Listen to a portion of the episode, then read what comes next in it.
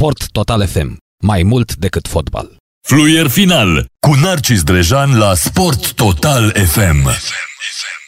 Bună seara, bună seara și bine v-am regăsit, dragi radioascultători și dragi radioascultătoare, la o nouă ediție a emisiunii Fluier Final. Tocmai s-a încheiat primul meci al zilei, care s-a jucat la București, pe arena națională, acolo unde Ucraina și Macedonia și-au împărțit reprizele. Mă refer aici la nivel fotbalistic. Ucraina câștigă doi la unu cu Macedonia de Nord. Parcă a fost mai multă, un pic mai multă lume. Asta și datorită publicului ucrainean. doi la unu Ucraina, la pauză avea doi la zero, iar Molenko și Yaremchuk au marcat între douăzeci și nouă și treizeci și patru. Apoi cel mai bun fotbalist al Macedoniei, Alioski de la Leeds United, a marcat după ce ratase un penalti. Mingea i-a revenit și l-a învins pe Bușan. Malinovski ratează un penalti pentru Ucraina în minutul optzeci și patru. În acest moment Macedonia de Nord e cam out din competiție. Două înfrângeri de trei puncte a Ucraina, Olanda și Austria. Olanda și Austria se întâlnesc în această seară la ora douăzeci și două la Amsterdam. Urmează Danemarca, Belgia de la ora nouăsprezece la Copenhaga, pe Parken se joacă această partidă. Iar noi uh, am intrat în plin, așa, oricum, acum putem spune că e foarte slab nivelul la, la Euro. Italia n-are nicio emoție în grupa a șasea, este prima echipă calificată în optimile pentru Euro și posibil să câștige lejer această grupă. Nu trebuie să piardă meciul cu țara Galilor și a câștigat uh, grupa. Turcia mai are o șansă la locul trei, trebuie să bată Elveția și atunci poate să spere, iar dacă are zero puncte. În schimb, Macedonia nu cred că mai are vreo șansă cu Olanda.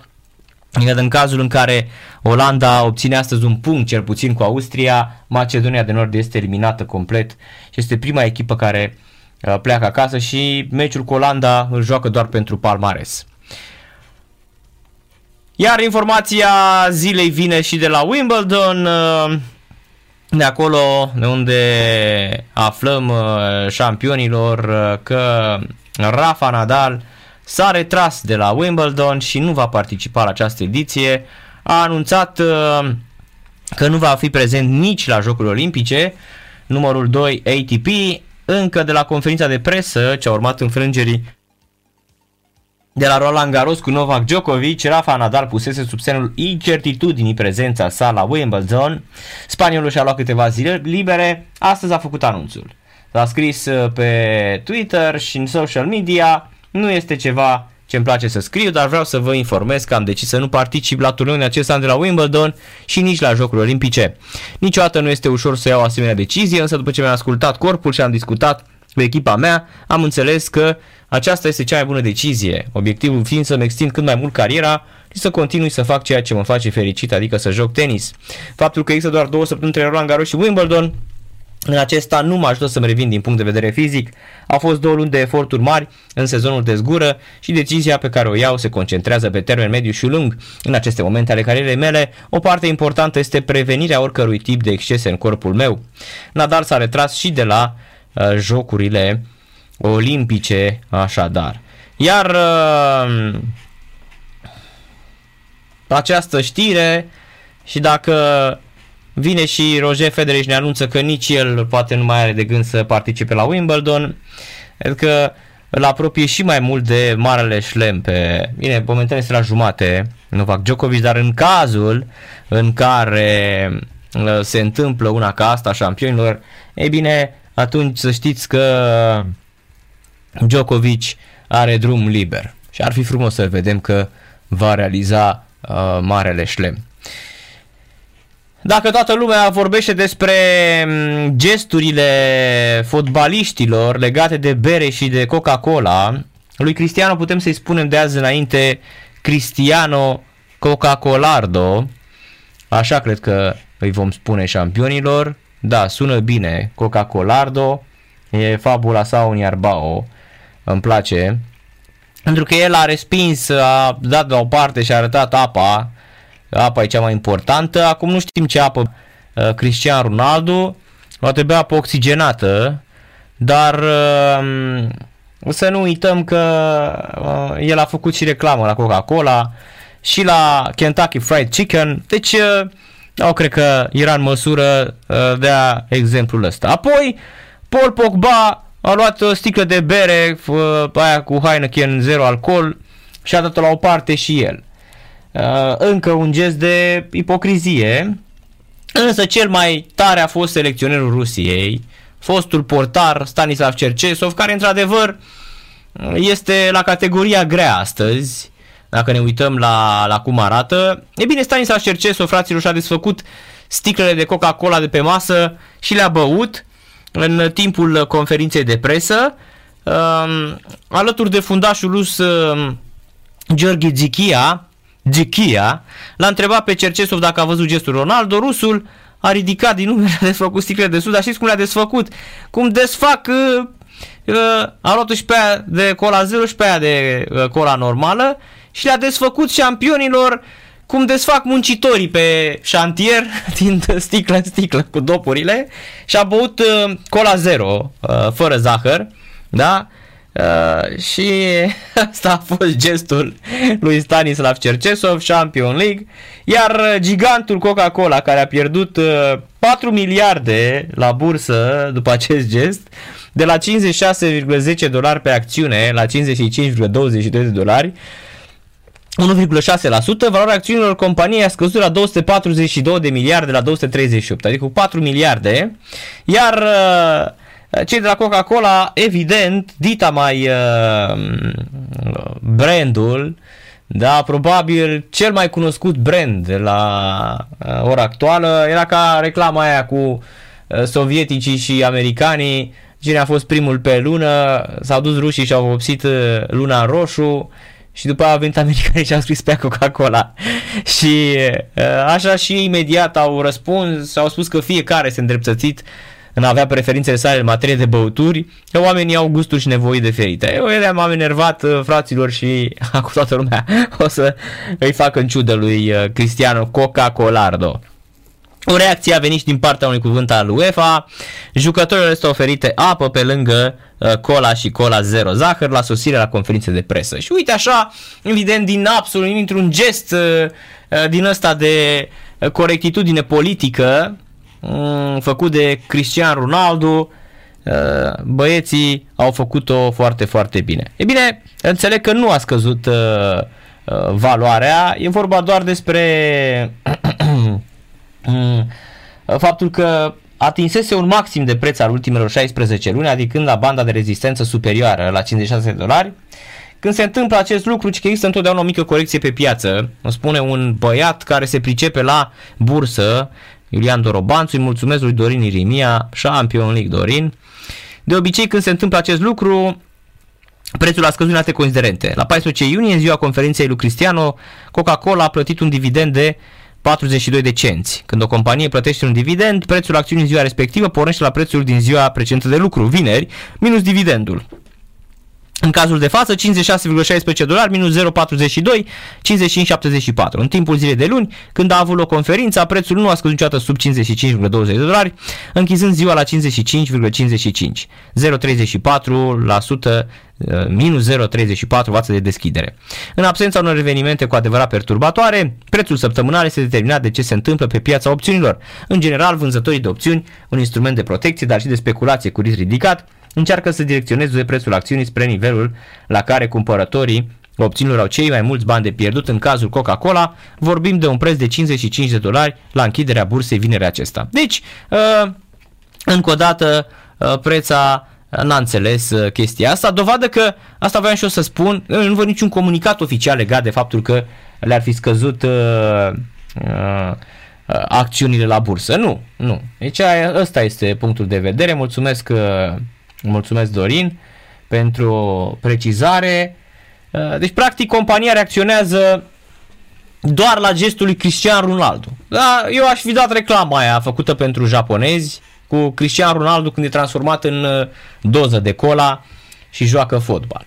E să nu uite că în meciul cu Ungaria a stat pe jos optzeci și cinci de minute, optzeci și opt de minute, n-a jucat nimic.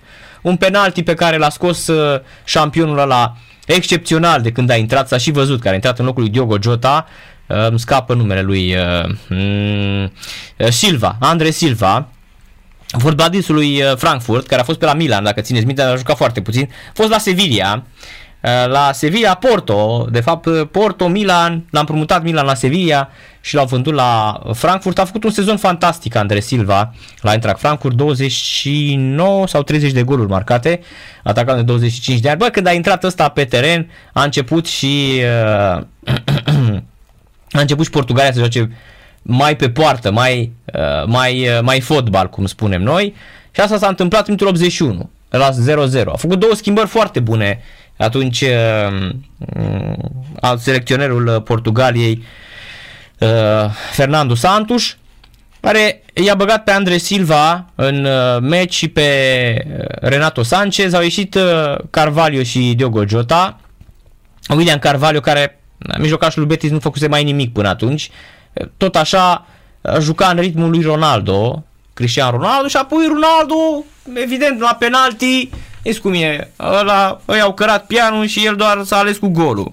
Iar golul de trei zero îl dădea și, nu știu, și Dănuț Lupu acum la vârsta lui și la greutatea sa, îl întorcea pe Ghiulaci, pentru că Ghiulaci e un portar de rup bilete, să fim serioși acum, chiar dacă joacă în Bundesliga, dar el are norocul după echipă. Sau Ungaria, Ungaria, Turcia, Macedonia de Nord, Finlanda sunt echipe de stropit via la acest Euro. O să vedeți, cu v-am mai spus eu, oricum slab până acum Euro.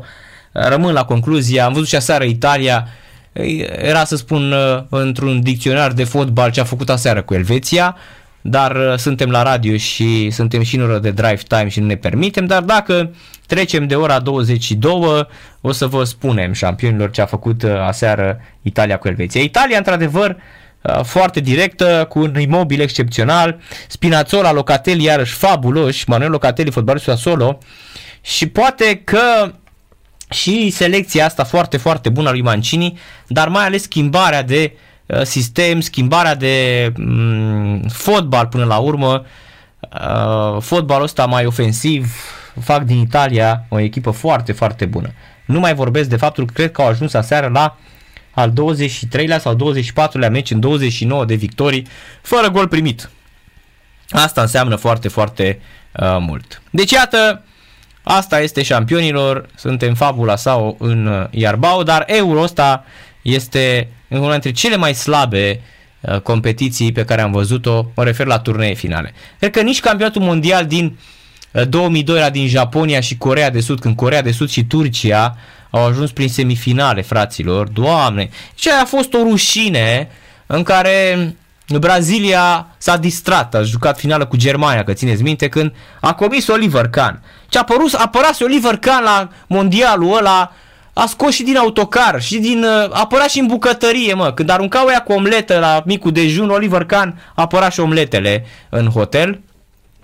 E, în finală a luat-o printre craci. Țineți minte, la niște goluri absolut caragioase. E adevărat că Ronaldo din Țosu, Nazario Dalima era într-o formă absolut fabuloasă. Dar campionatul mondial ăla din, din două mii doi a fost o rușine fără seamă, fraților. Ăla în care Franța cu Zidane, când stă capul în pământ, bă, ce-i bate Senegalul, nu dau niciun gol francezi, erau campioni mondiali din nouăzeci și opt, n-au ieșit din grupe, într-o grupă cu Senegalul, Uruguayul și Danemarca, dacă nu mă înșel, n-au dat nici măcar un gol.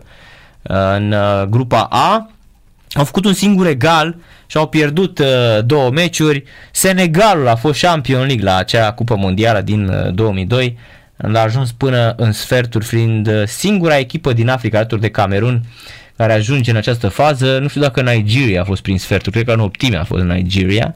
E bine, meciul ăla cu Germania le-a dat opt zero lui Arabia Saudită.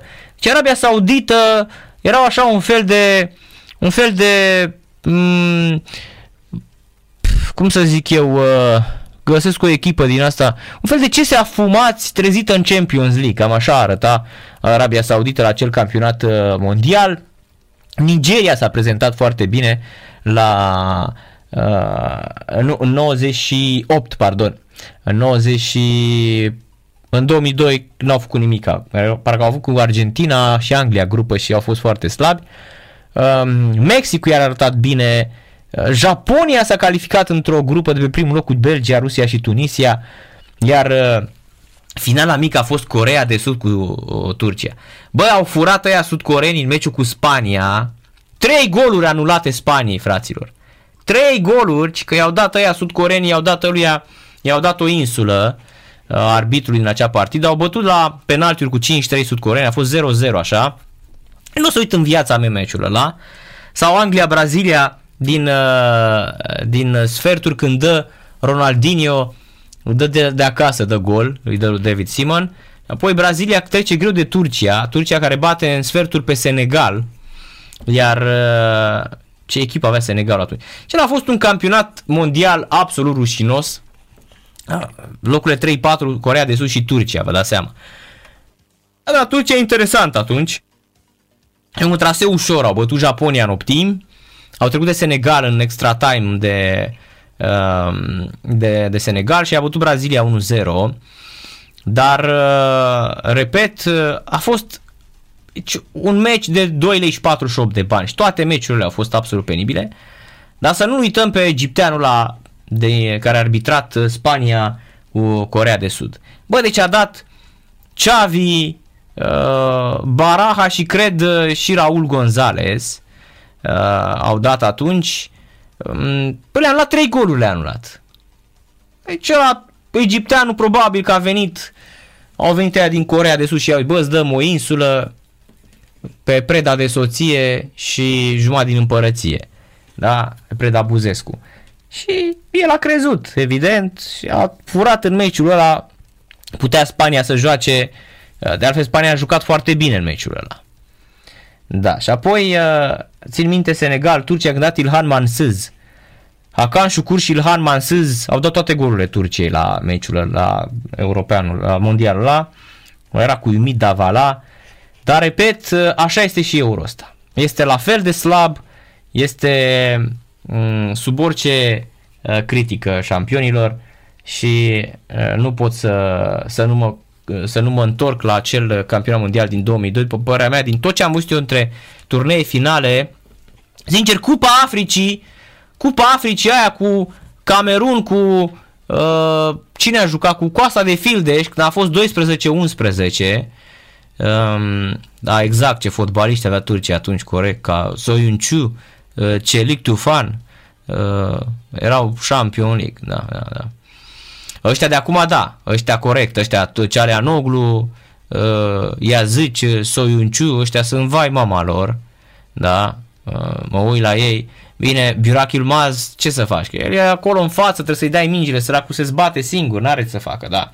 Mie mi se pare că Turcia de acum, de la acest Euro, este o echipă care pur și simplu n-are chef de fotbal. Deci turcii, evident, mentalitatea balcanică, bă, după ce că ne-a scos din pandemie și ne-a spus să jucăm zi de zi fotbal, acum ne-a schimbat și pe la Euro să jucăm.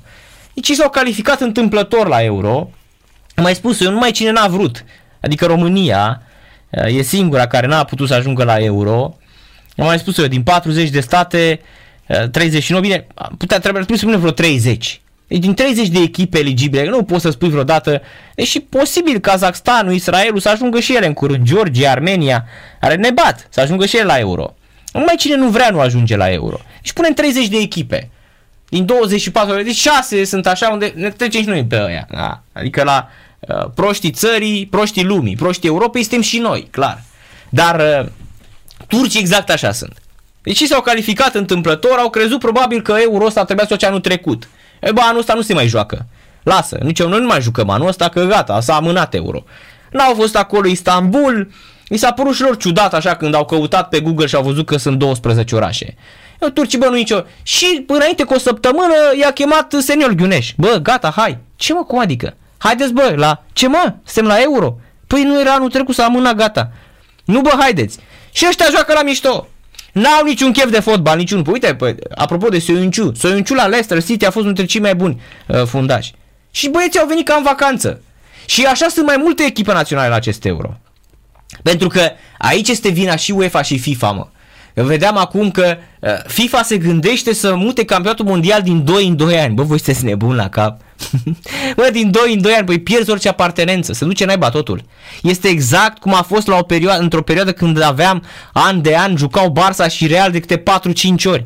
Și în Champions League, și în Cupa Regelui, și în campionat, și ne, ne săturasem de El Clasico. Deci nu se termina o lună, ci că avem El Clasico. Bă, dar mai lăsați-ne cu El Clasico, mă. Da? Adică, corect, singurii italienii n-au mai câștigat din două mii șase nimic. Și italienii chiar zici că erau acolo partizanii pregătiți să îi spargă pe nemți. Nu, că nu se vor întâlni cu Germania, că Germania iarăși arată ca o generație de pe echipă de stropit via. Și la ei acolo se pregătesc de Oktoberfest, nu de, nu de fotbal. Dar italienii ați văzut cum sunt și la imn. Deci zici, gata, vin partizanii și mai au să cânte Bella Ciao, plecând prin Alpii austrieci să taie naziști. Deci exact așa se prezentau italienii. Ați văzut cum cântă imnul când începe uh, imnul Italiei, Fratelli d'Italia, da, care este într-adevăr unul dintre cele mai frumoase imnuri ale planetei, dar uh, ați văzut cum începe ea, Il canto degli italiani, Fratelli d'Italia, pe care l-a compus Goffredo Mameli în o mie opt sute patruzeci și șapte și muzica aparține lui Michele Novaro.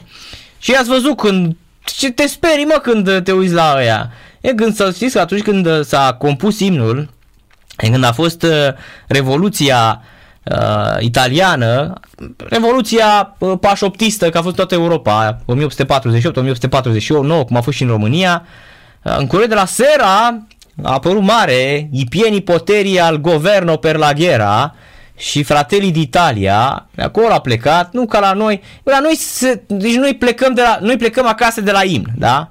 Deci când începi, deșteaptă-te român, deci gata, când ai plecat cu deșteaptă-te române, te-ai trimis la somn, că tu dormi.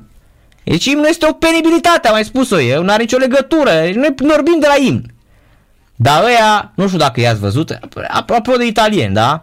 Când încep ăia cu uh, Fratelli d'Italia, Italia se desta, del modicipio se cinta la testa, dove la Vitoria? Păi gata, mă, te-au omorât ăia. Frații Italiei, Italia s-a trezit. Deci nu e cu deșteaptă-te românele, dar nu, românul doarme. Ăia zice, bă, noi ne-am trezit, bă. Haide, pune casca lui Scipio pe cap. Unde-i victoria? E așa sunt, mă. Pentru că noi, ca sclavi ai Romei, Dumnezeu ne-a creat. Așa e, mă, un imn. Da? Le porga la chioma, che schiava di Roma, idio la creo. Aia sunt. Ați văzut, ca la război. La noi, când cu Armenia, chiar și Armenia are un super imn, pe bune, pe lângă al nostru. Noi dormim din, din secunda aia, când începe imnul. De acolo deja se doarme. Ăia suntem. Și întorcându-ne la euro, repet, absolut rușinos euro ăsta.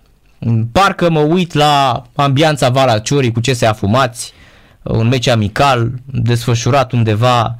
O căldură din asta insuportabilă în mahalalele Ilfovului. Exact așa arată acest euro.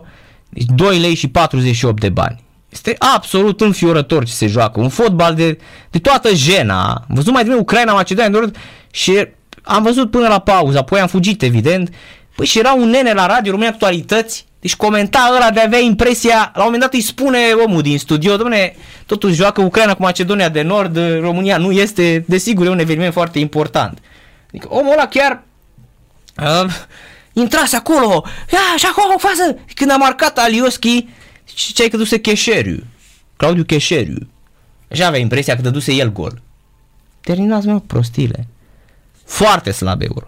Cea mai slabă, repet, că dacă există ceva mai slab decât mondialul din două mii doi din Coreea de Sud și Japonia, ăsta este. Euro două mii douăzeci și unu, variantă reloaded unu punct zero, amânat din două mii douăzeci. Doamne ajută. Abia aștept, de la optimi o să înceapă euro, într-adevăr.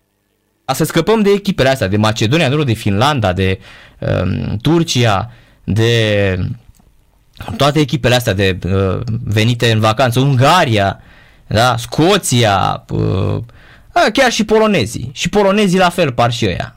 Și polonezii au impresia că la fel, au fost chemați din vacanță și sunt foarte, foarte uh, supărați uh, șampionilor. Așa arată. Asta apropo, uh, uh, la noi totul este pe invers. Și dacă vreți să dăm așa o știre din asta, să dăm de pământ iară, să ne apucăm să... Deci doar trebuie să-i spun știrea asta lui Mihai Rusu și să, exact cum ai dat drumul la căței. Da? România suspendată, Federația Română de Haltere suspendată de la Tokyo în cauza dopingului. Deci Federația Internațională de Haltere ne-a dat o suspendare de un an din cauza mai multor cazuri de încălcări a regulamentului antidoping. optsprezece cazuri de doping, ăștia suntem. Patru dintre medaliile olimpice au fost retrase, de asemenea de la Londra în două mii doisprezece, de la Olimpiadă, Florin Croitoriu, Gabriel Sâncrăian, Răzvan Martin și Roxana Cocoș. Rezultate anormale ale analizelor au fost anunțate în două mii nouăsprezece ca parte a programului de reanaliză al C I O. Această sancțiune poate fi atacată la T A S, dar nu cred că se va întâmpla mare lucru. lucru. Thailanda, Egipt, Malaysia și România sunt cele patru federații suspendate. România nu va participa cu halterofili la uh, Tokyo. Deci mai tăiem din niște uh, sportivi. Uh, era absolut rușinos cum gestiona, cum gestiona șampionul ăsta de uh, Nicu Vlad, care dădea vina pe um, Tamaș aia, are nouă sute treizeci și doi de ani președintele Federației Internaționale de, de Haltere. Îi se calculează vârsta prin metoda izotopul de carbon paisprezece, de fiecare dată când are loc o întrunire a Federației Internaționale de Haltere. Și într-o emisiune la m- prietenul lui Ovidiu a vorbit Nicu Vlad. Mai bine nu vorbea, pentru că a spus acolo niște bălării. În, moment, în momentul în care tu ai optsprezece cazuri de optsprezece cazuri demonstrate, deci ai tăi înseamnă că deci în federația aia toată lumea se dopează. E posibil și femeia de serviciu, când intri în sediul federației, să vină să-ți spună că și-a luat vitaminizarea, a băgat anabolizanții, steroizi în ea și astăzi este impecabilă. Astăzi va trage la mătură așa cum a tras Patsaikhin la Olimpiadă. Da? Și probabil va fi premiată pentru acest lucru. Cred că toată lumea în această Federație Română de Haltere este dopată. Deci toți ăia de acolo nu fac altceva decât să se dopeze. Este, probabil ar trebui să și scrie mare acolo, please say yes to drugs. Da? Asta ar trebui să fie sloganul. E rușinos să vii să te, mai găsești vreo scuză și normal, din punct de vedere moral, ar trebui să-ți prezinți o demisie din asta onorabilă. Că la tine toți ăia se dopează. Tu cu asta te ocupi, practic.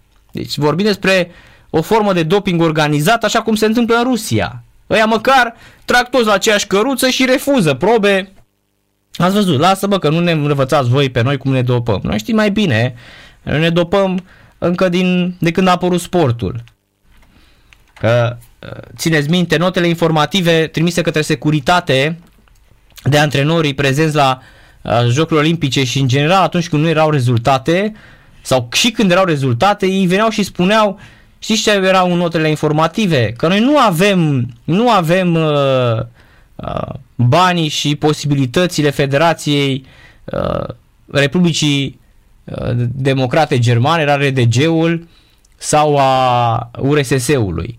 Și spuneau ei acolo, scriau toate substanțele, normal vorbeau, se ducea, se ducea ăla, antrenorul care era și pe parte de filaj. Se ducea la ăla de la R D G și îi spunea, mein Herre, ia zi-mi aici, voi ce băgați?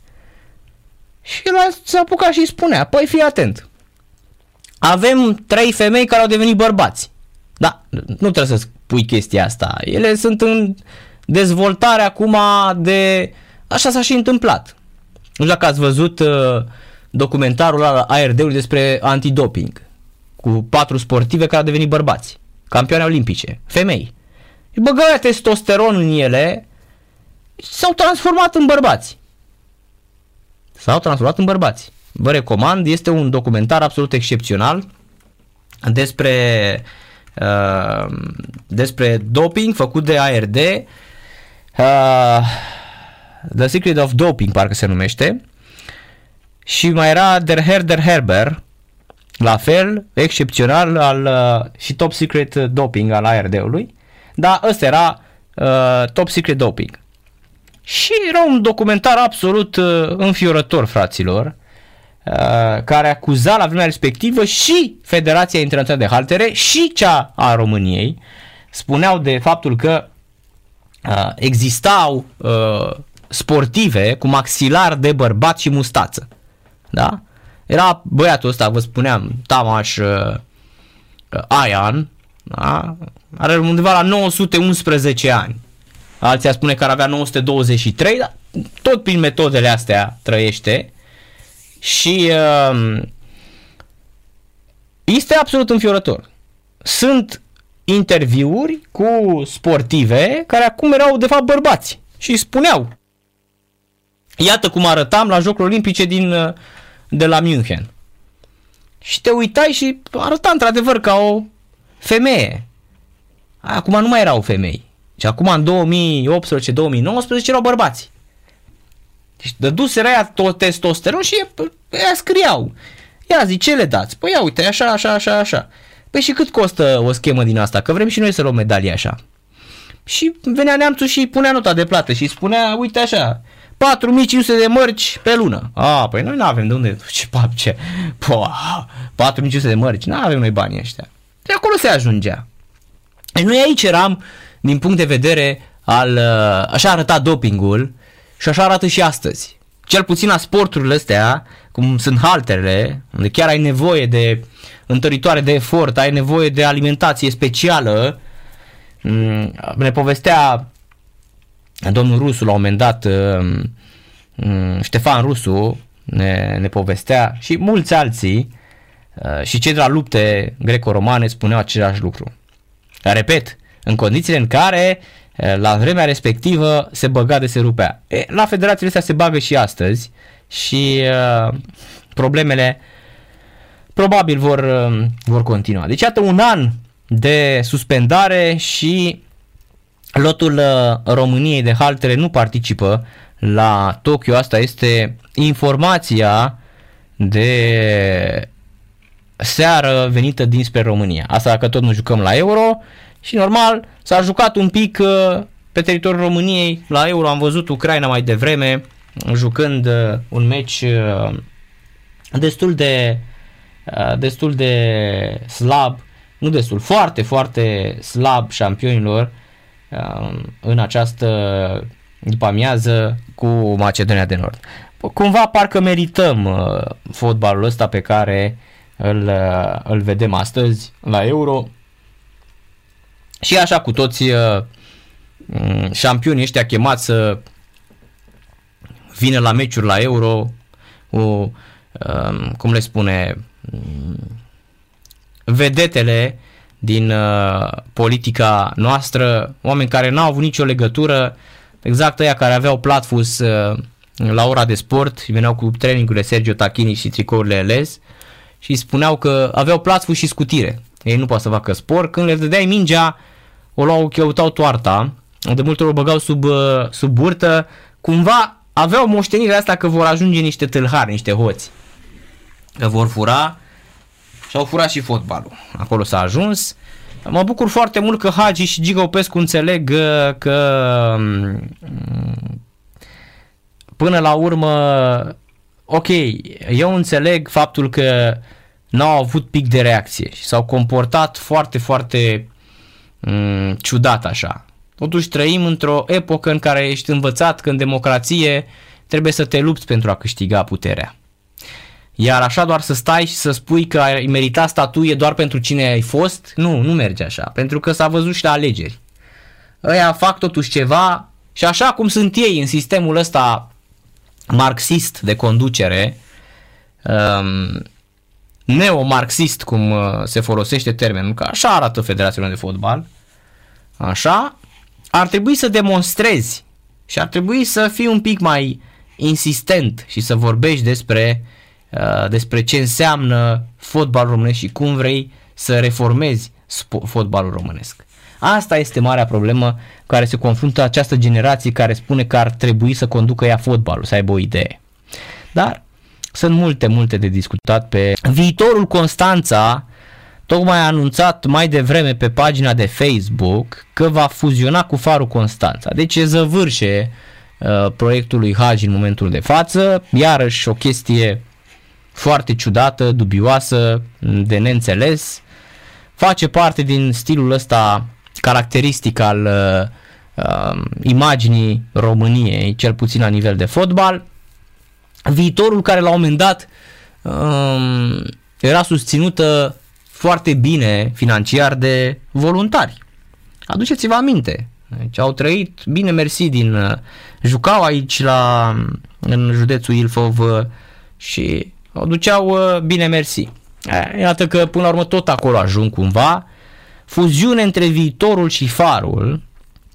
Mm, clubul lui Hagi, iată, anunță pe pagina oficială următorul următorul comunicat. Îl citim cuvânt cu cuvânt, că nu este foarte, foarte mare.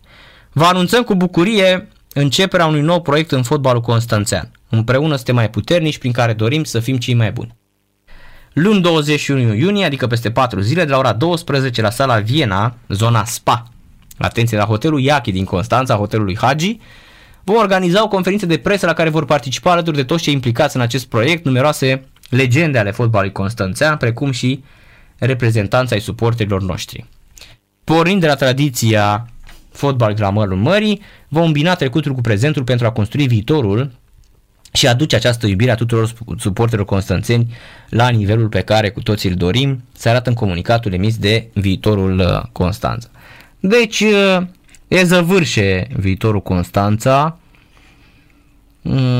Avem un nou proiect, probabil se va numi Farul Constanța, nu? Că asta este echipa de suflet a constanțenilor.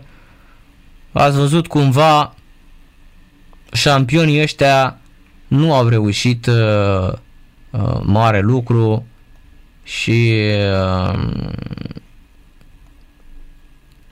până la urmă cred că um, tot Farul Constanța va fi uh, numele de care se vor lega constanțenii. N-a existat așa o partenență a publicului constanțean la echipa asta lui Gică Hagi și probabil că a simțit și Hagi lucrul acesta și a dat seama că nu poate mai mult.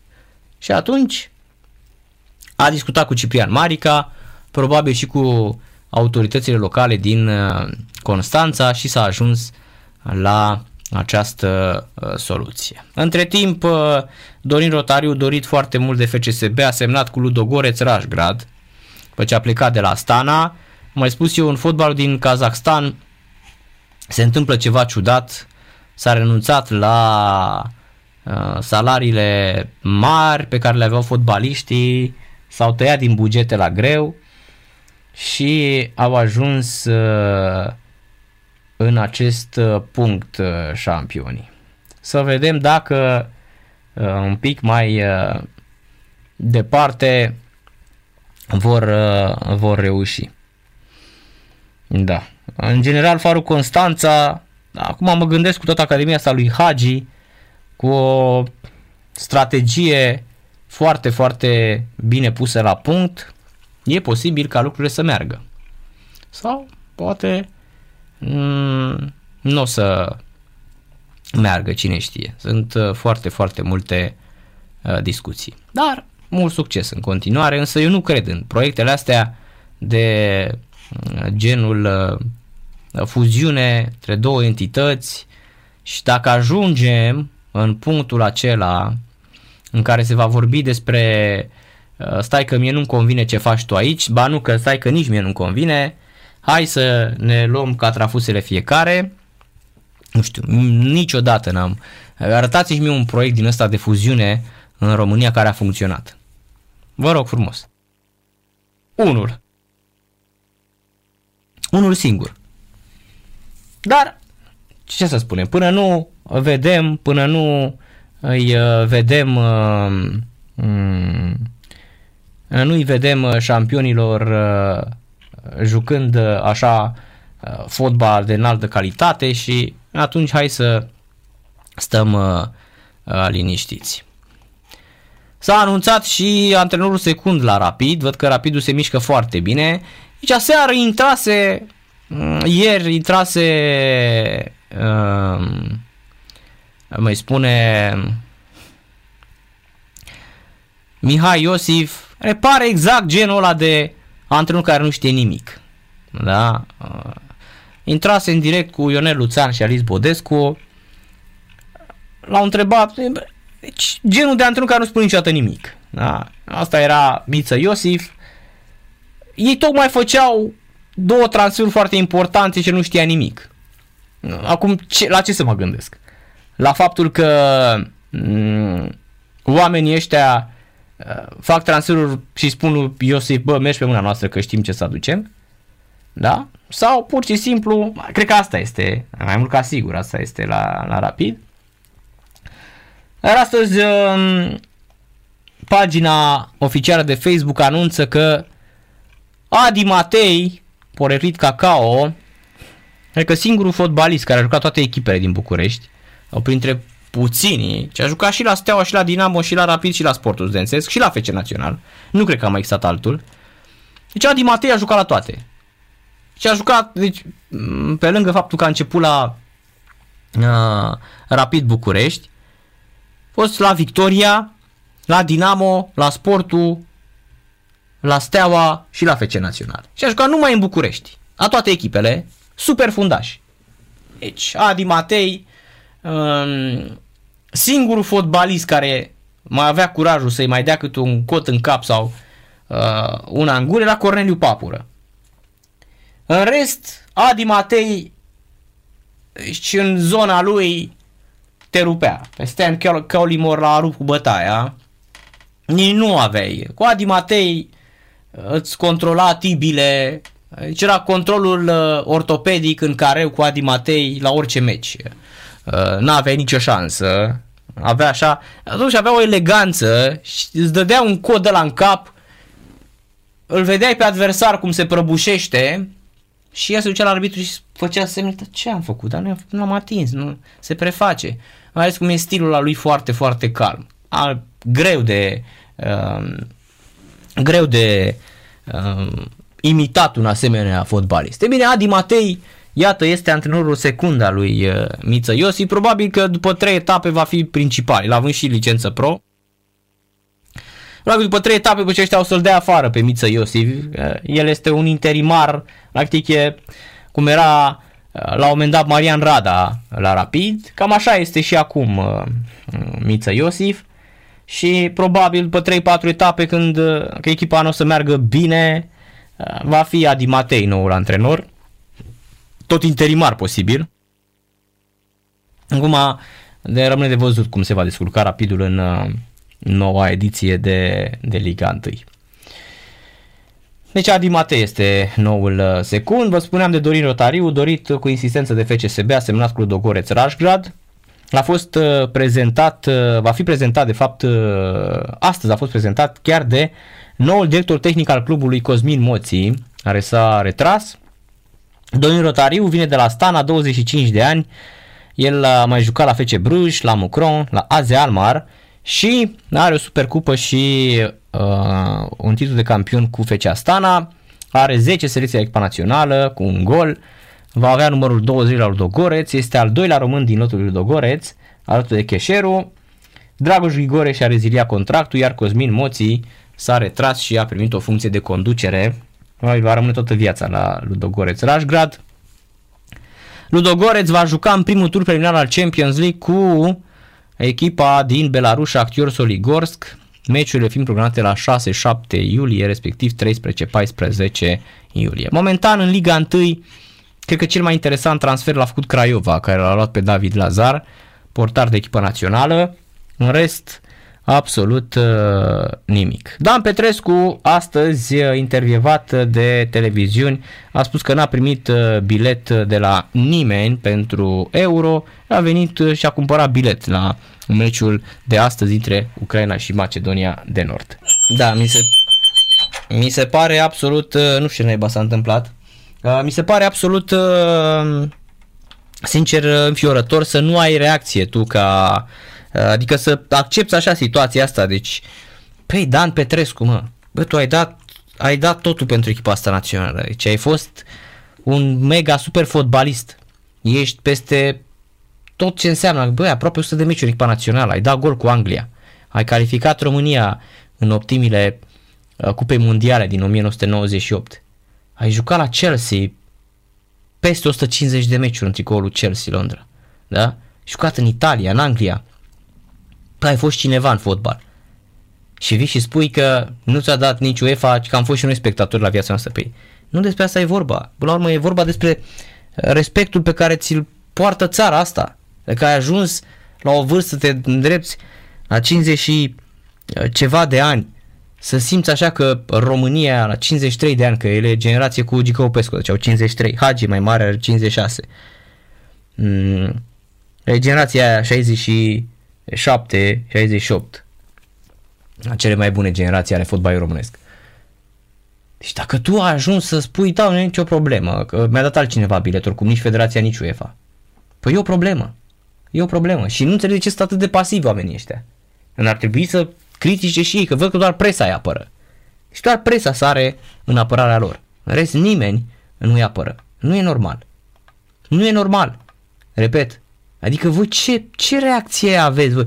Păi mă, mai bine, sincer, mie îmi place, de exemplu, când, când se supără, când se supără Ilie Năstase și se apucă și uh, critică faptul că nu primește nimic din partea României. Da, mai bine așa. Decât reacția asta, domnule, că mai, la, am fost și noi spectatori și nu, nu e ok. Nu, trebuie într-adevăr să spuneți că nu, nu mahalagiu, e normal. Nu trebuie să fie acum mahalagiu, să te-a pus să... Poți, cred că te ajută cumva uh, situația...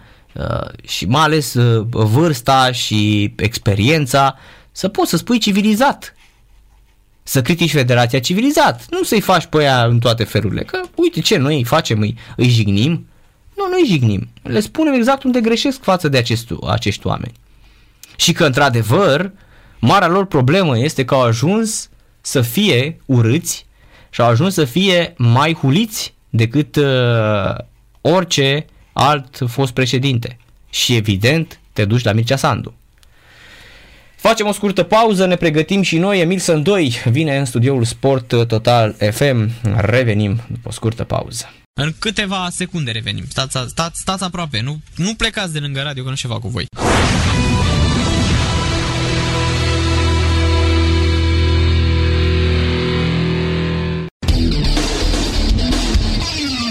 Sport Total F M.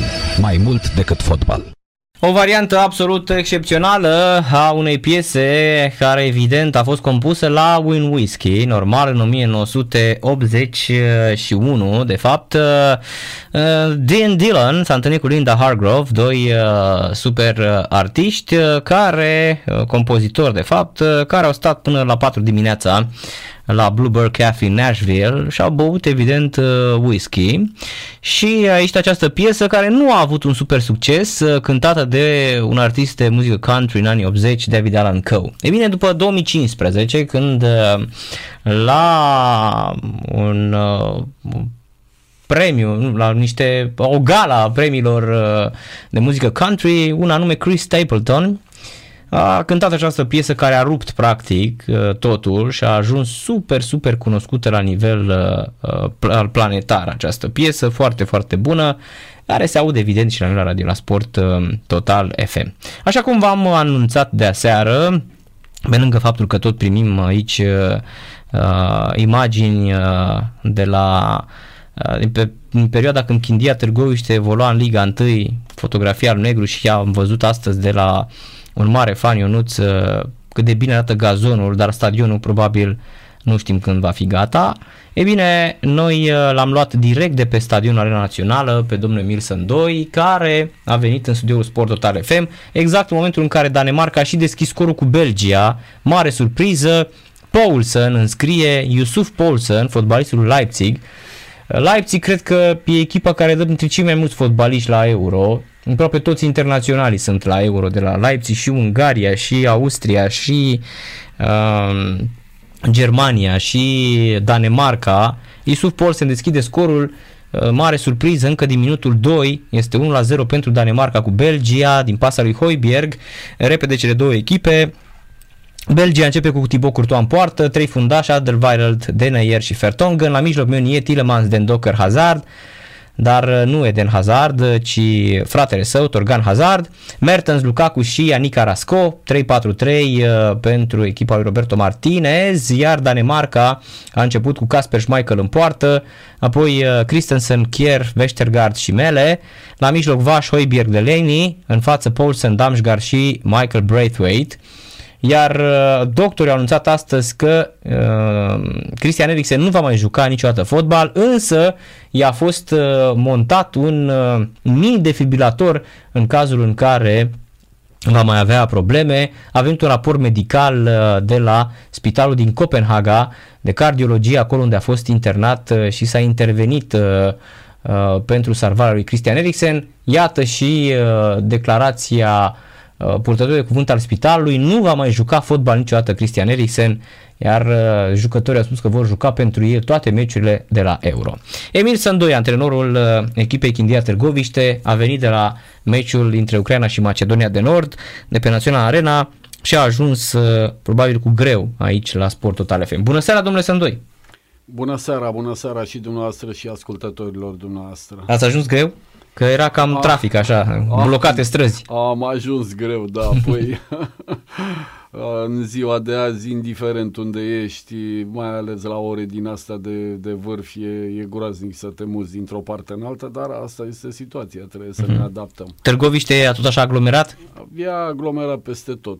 E adevărat că în ultima perioadă stau mai mult în Târgoviște, da, și la Târgoviște, și la Craiova, să nu mai vorbesc pe traseul ăsta, că mai e Balș, Slatina. A, eu eu nu mai vin, domnul Sandoi. Eu vin pe Alexandria, deci eu nu mai merg pe București, Pitești, eu nu mai știu cum arată autostrada aia de vreo cinci ani. A, păi da, vă spun, ce e în Balșul ăla, domnule, e incredibil, știu. Autoritățile de acolo de ani de zile, domnule, de când joc eu fotbal, sunt treizeci și cinci de ani, patruzeci de ani de când joc fotbal și vă spun, trec prin Balș, domne, să nu fii în stare să faci absolut nimic, să stea toată lumea câte o...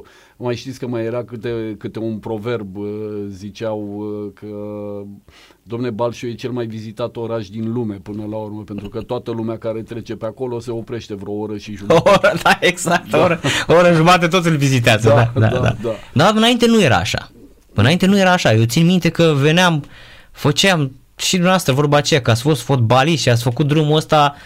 Când jucați la Pitești și când jucați la București, nu era așa aglomerat. Da, nu era. De vreo zece ani așa, unsprezece ani. Da, dar e ceva de domeniul fantasticului. Dom'le, totul să nu iei niște măsuri. Dom'le, nu sunt niște orașe mari. Poți să le ocolești cu niște centuri, cu niște chestii de genul ăsta, că nu mă pricep nici eu.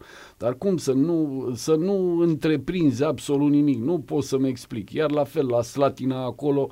Uh, ai o pantă de coborât, n-am văzut de când sunt un, un drum așa de prost cu atâtea gropi care... Doamne, la e, zici da, că ești pe Marte acolo. Da, tot așa de patruzeci de ani de când m-am da, născut da, eu, da, tot da. Așa este. Ăla de pe centura Slatinei. De pe centura Slatinei. Ăla este înfiorător drumul ăla. Deci e... ai impresia că mergi pe lună, așa sunt, în cratere acolo. Da, da, vă spun sincer, incredibil, nu știu...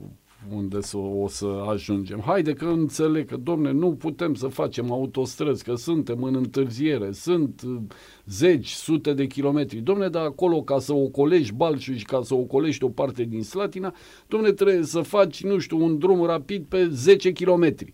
Că nu sunt orașe așa de mari. Chiar așa să nu putem de atâta timp, atâta amar de vreme. Dar asta este... Domnul Sandoi, pentru nouă kilometri în plus, încercați și varianta asta pe care vă spun eu. Alexandria... Alexandria, da. Da, pentru da. Că a făcut, așa zic ăștia, drumul Dragnei, spun. L-au făcut cu centuri, se merge impecabil. Este drumul aur și nu, nu e aglomerat. E un pic până uh, spre Alexandria acolo. Când la București te duci și ești pe... șosea Alexandriei și până pe Alexandria eu, da, se merge. E, de la Alexandria, înainte de, că se face pe centură, înainte să intri da, în Alexandria, că te da. Duci spre Roșiori, în Caracal, este liber, liber. Eu numai așa merg. Nu am avut niciodată probleme.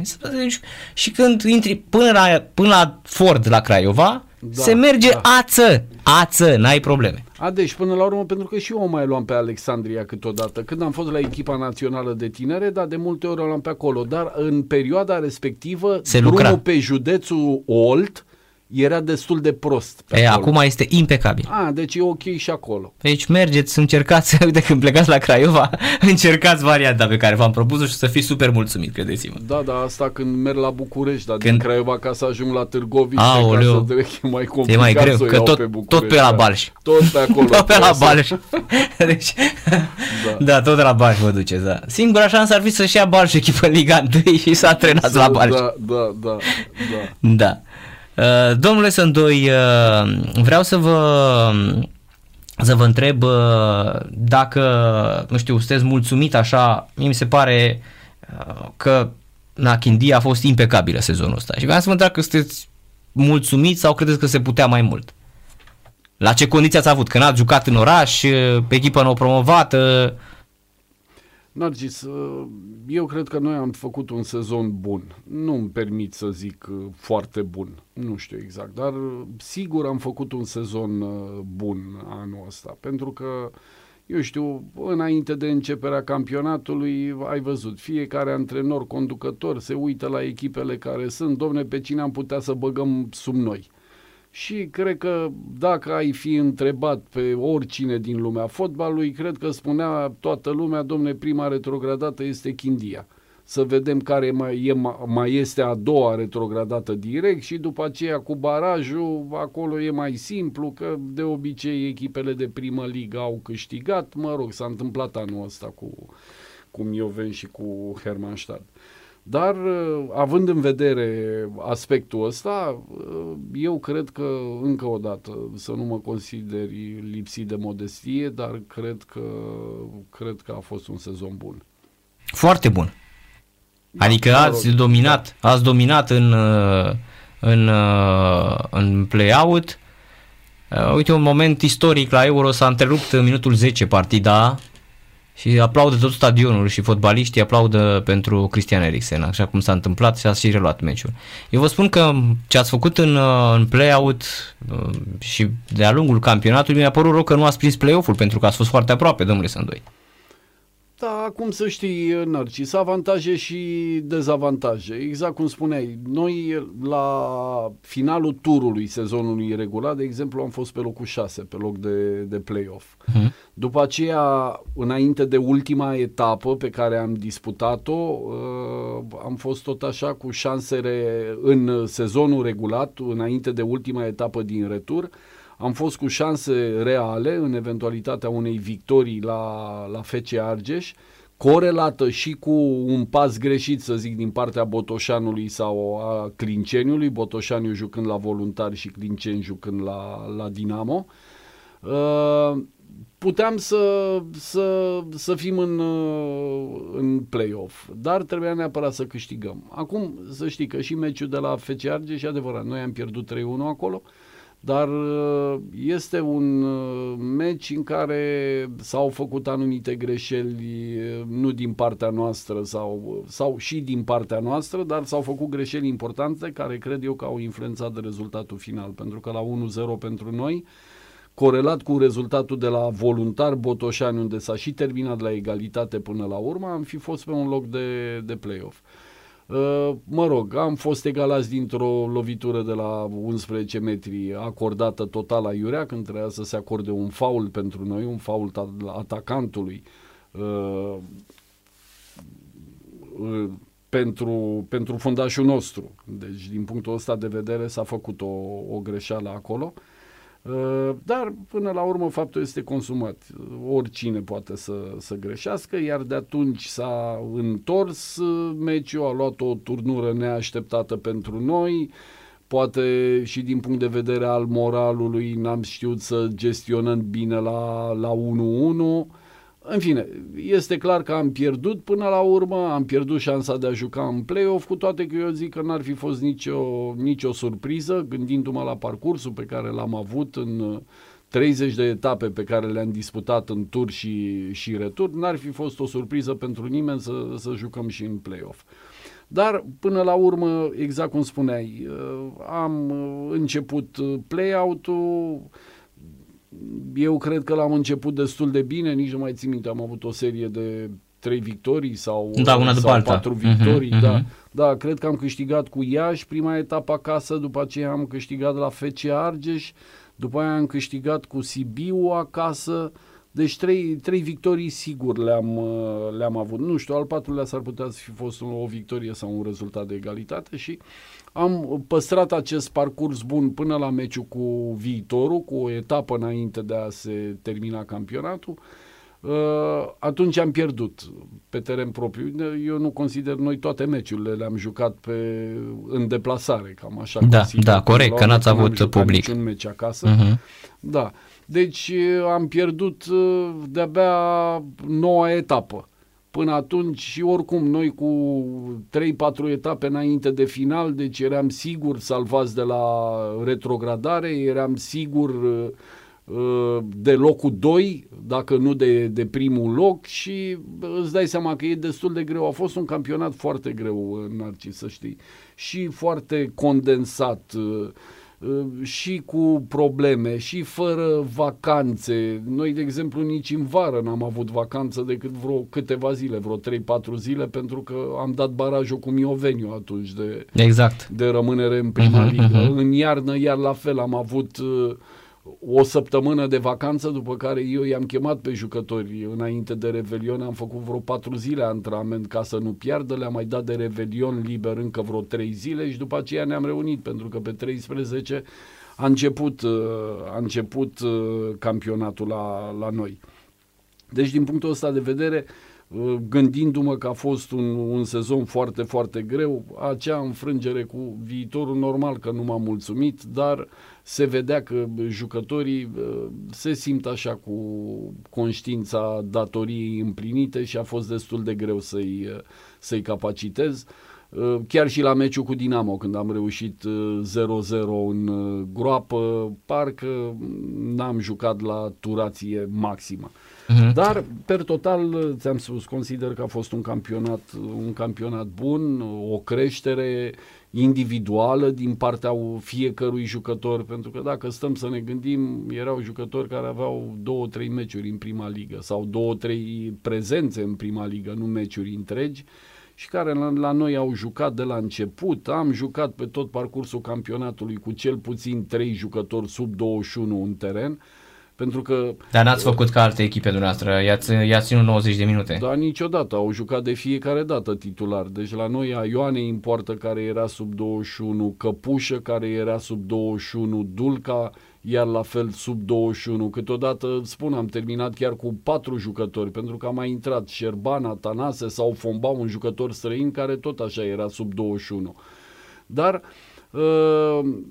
să știi că a fost o creștere din partea fiecărui jucător, pentru că gândindu-mă la campionatul de dinainte, în care decât vreo trei jucători dintre ei jucaseră titulare, a Ioanei, Neguț și Rață. În rest toți au fost rezerve sau n-au jucat în ultima perioadă, dar o creștere din partea fiecăruia. Și Pițian a crescut, Celea, iar la fel, care a venit în iarnă la noi și nu mai jucase de nu știu cât timp, nici la Sepsia a bifat decât vreo două prezențe, după aceea a fost în Polonia în Liga a doua, n-a jucat deloc, a venit la noi și a jucat etapă de etapă din iarnă și până când s-a terminat campionatul și a făcut-o per ansamblu, per ansamblu bine. Ceilalți, eu cred că Florea și Popa, Florea iar la fel, care nu jucase titular și în sezonul... Ce bine a făcut-o în sezonul ăsta, da. Da, și a revenit la evoluțiile pe care le-a avut cu ani în urmă, pentru că el e un jucător cu calitate. Iar la fel Popa, care la Dinamo n-a jucat titular, a revenit la Chindia, a jucat meci de meci și și el s-a, s-a remarcat aproape în toate partidele. Mă rog, și ceilalți jucători, pentru că n-aș vrea să-i reamintesc pe toți, sau îmi face plăcere să-i reamintesc, dar n-aș vrea să plictisesc ascultătorii. Deci, din punctul ăsta de vedere, îți spun, am un respect deosebit pentru ei, pentru tot ce au făcut în campionatul trecut, pentru modul în care s-au pregătit, pentru modul în care au înțeles că trebuie să fim o echipă disciplinată permanent, să avem un echilibru între defensivă și ofensivă. Și până la urmă, dacă au fost și profesioniști, aș vrea să spun ea la fel, că și cei trei jucători de la Viitorul care au venit prin comportamentul lor, prin modul lor de a se pregăti, prin disciplina lor, să știi că și ei au, chiar dacă erau jucători tineri sau sunt jucători tineri, să știi că și ei au trimis un mesaj pozitiv echipei. Iar la fel jucătorii cu experiență, Florea, să zicem, sau Cornel Dinu, care înainte la Târgoviște era rezervă și în Liga a doua, pentru mine a fost un titular, m-am folosit de el pe mai multe, pe mai multe posturi, un și, băiat inteligent. Și Pițian iarăși. Da, și Pițian care, a avut o creștere. Care da? a crescut mult față de ce, nu știu, părea așa stins la un moment dat, că nu va mai evolua ca... Și uite, a jucat bine sezonul ăsta. Așa este. Păi el a fost uh, rezervă sau n-a jucat uh, aproape deloc și la Astra, și la Botoșani, și nici nu mai țin minte, cred că și la Târgu Jiu la începutul carierei lui, și până la douăzeci și cinci de ani. Nu pot să spun că Pițian a jucat titular de drept la vreo echipă din campionat. Uh-huh. Deci de asta spun, că referitor la La, la fiecare dintre jucători a fost o creștere individuală. Bine, nu pot să spun că a fost la fiecare jucător din lot, pentru că dacă ai văzut pe parcursul campionatului, să știi că noi am dus tot campionatul în doisprezece, treisprezece, paisprezece jucători. Deci de ceilalți pe care i-am folo- nu i-am folosit deloc sau i-am folosit mai puțin, dar nu, nu pot să spun că nu i-am folosit deloc, pentru că fiecare jucător din lot a avut șansa lui. De ceilalți nu am fost uh, mulțumit. De cei care au jucat sau care au intrat pe parcurs, da, a fost, uh, a fost ok. Mm-hmm. În, uh, ce urmează în sezonul uh, următor, uh, uh, domnule Sândoi? Adică, na, cum, cum vedeți uh, sezonul următor? Narcis, o să fie un campionat mai greu decât uh, campionatul trecut. De, au venit echipe mai tari sau de ce? Uh, echipe cu nume până la urmă, pentru că dacă ne gândim și la Craiova, dacă ne gândim și la Rapid uh, sau a doua Craiova, nu știu cum să zic, că nu vreau uh-huh. să deranjez pe Mai ales că sunteți și din Craiova, da, exact. Da, nu vreau să deranjez pe nimeni, să fiu interpretat greșit că aș avea partipriuri, nu, nu am partipriuri absolut cu nimeni. Deci asta nu, dar asta nu înseamnă că nu mă bucur că și a doua echipă din Craiova a urcat în prima ligă și m-am bucurat, pentru că au avut un parcurs frumos, au luat echipa din Liga a patra, au adus-o până în Liga a întâi, decât cu pauză în Liga a treia, mi se exact, pare, de un an de, de, un an, da. uh-huh. de un an de zile. Deci chiar au făcut investiții, au, au făcut o muncă pe care au dus-o cu cap până la, până la sfârșit. Deci mă bucur, mă bucur și pentru Rapid, iar la fel, pentru că este un, un brand și, și merită să fie în, în primul eșalon. Chiar au avut și ei un, un play-off destul de bun și un final de sezon regulat destul de bun. Pentru că ai văzut la un moment dat și la... aproape de finalul sezonului regulat nu era sigură prezența Rapidului, dar au avut câteva, au legat câteva victorii și deja s-au detașat de celelalte urmăritoare. Cred că era în Liga a doua, a fost totuși o diferență de valoare între, eu zic, primele trei echipe și, și restul, pentru că totuși Craiova a condus aproape tot campionatul, Rapid cu câteva individualități destul de bune și cu acel elan specific jucătorilor rapidi, și iar la fel Mioveniu, care, care a demonstrat că are și un antrenor capabil, un lot echilibrat. Mă rog, deci cred că până la urmă ele au fost cele mai bune trei echipe și cred că celelalte care au jucat în play-off-ul Ligii a doua au fost sub nivelul acestora. Deci clasamentul, cred că la final, cred că a fost cel real. Mm-hmm. No. Pleacă mai mulți fotbaliști de la Chindia sau reușit să păstrați același nucleu? Pentru că Chindia e genul ăsta de echipă care nu prea își permite să păstreze fotbaliști cu oferte sau fotbaliști care vor să plece la mai bine, nu? Da. Acum, Narcis, să știi că eu am încercat să... Adică eu am avut mai multe discuții cu jucătorii noștri, uh-huh. în care ce am încercat să le explic. Totuși, Noi dacă am reușit niște performanțe, ne-am, le-am reușit uh, colectiv aceste performanțe, nu neapărat uh, individual. Și vezi că în... Că a fost o echipă. Da, deci chiar am fost o echipă, să știi, am avut un spirit de echipă deosebit, uh, uh, am... nu știu cum se zice așa mai pe românește, am tras toți la, la aceeași căruță. Ți-am spus, cei care au jucat. Și din punctul ăsta de vedere, recunoscând că am și pierdut vreo doi jucători sau vreo trei jucători până acum, dar eu am încercat să le explic că ei se integraseră foarte bine în colectivul pe care l-am avut. Știau foarte bine ce au de făcut. Și munca mea ar fi fost mai ușoară pentru că deja știau cerințele pe care le are stafful de la ei, cunoscând și noi foarte bine calitățile individuale pe care le, le au jucătorii noștri și în funcție de asta stabilind o anumită strategie. E adevărat, până la urmă trei dintre ei au și-a exprimat dorința să, să plece, să încerce și în altă parte. Din punctul meu de vedere nu-mi convine, trebuie să recunosc că aș fi vrut să-i am în continuare, deci chiar acest lucru l-am discutat cu conducerea clubului și am spus, domnule, jucătorii care au jucat aș vrea să rămână toți și pe lângă ei să mai completăm cu încă trei patru jucători.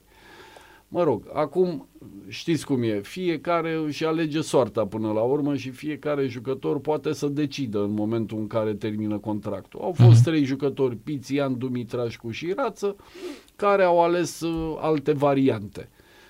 Acum, mă rog, din punctul meu de vedere, n-au înțeles ce le-am explicat eu, dar trebuie să le respect,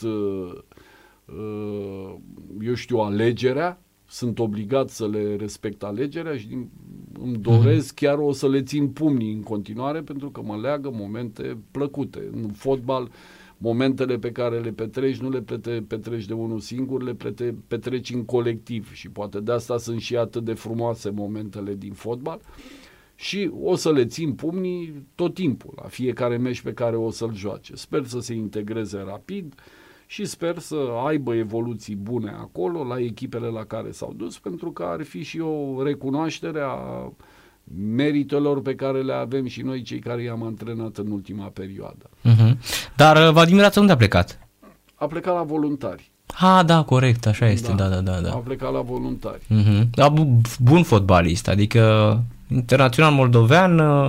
Da, un fotbalist cu capacitate uh-huh. de efort foarte bună, un fotbalist foarte disciplinat.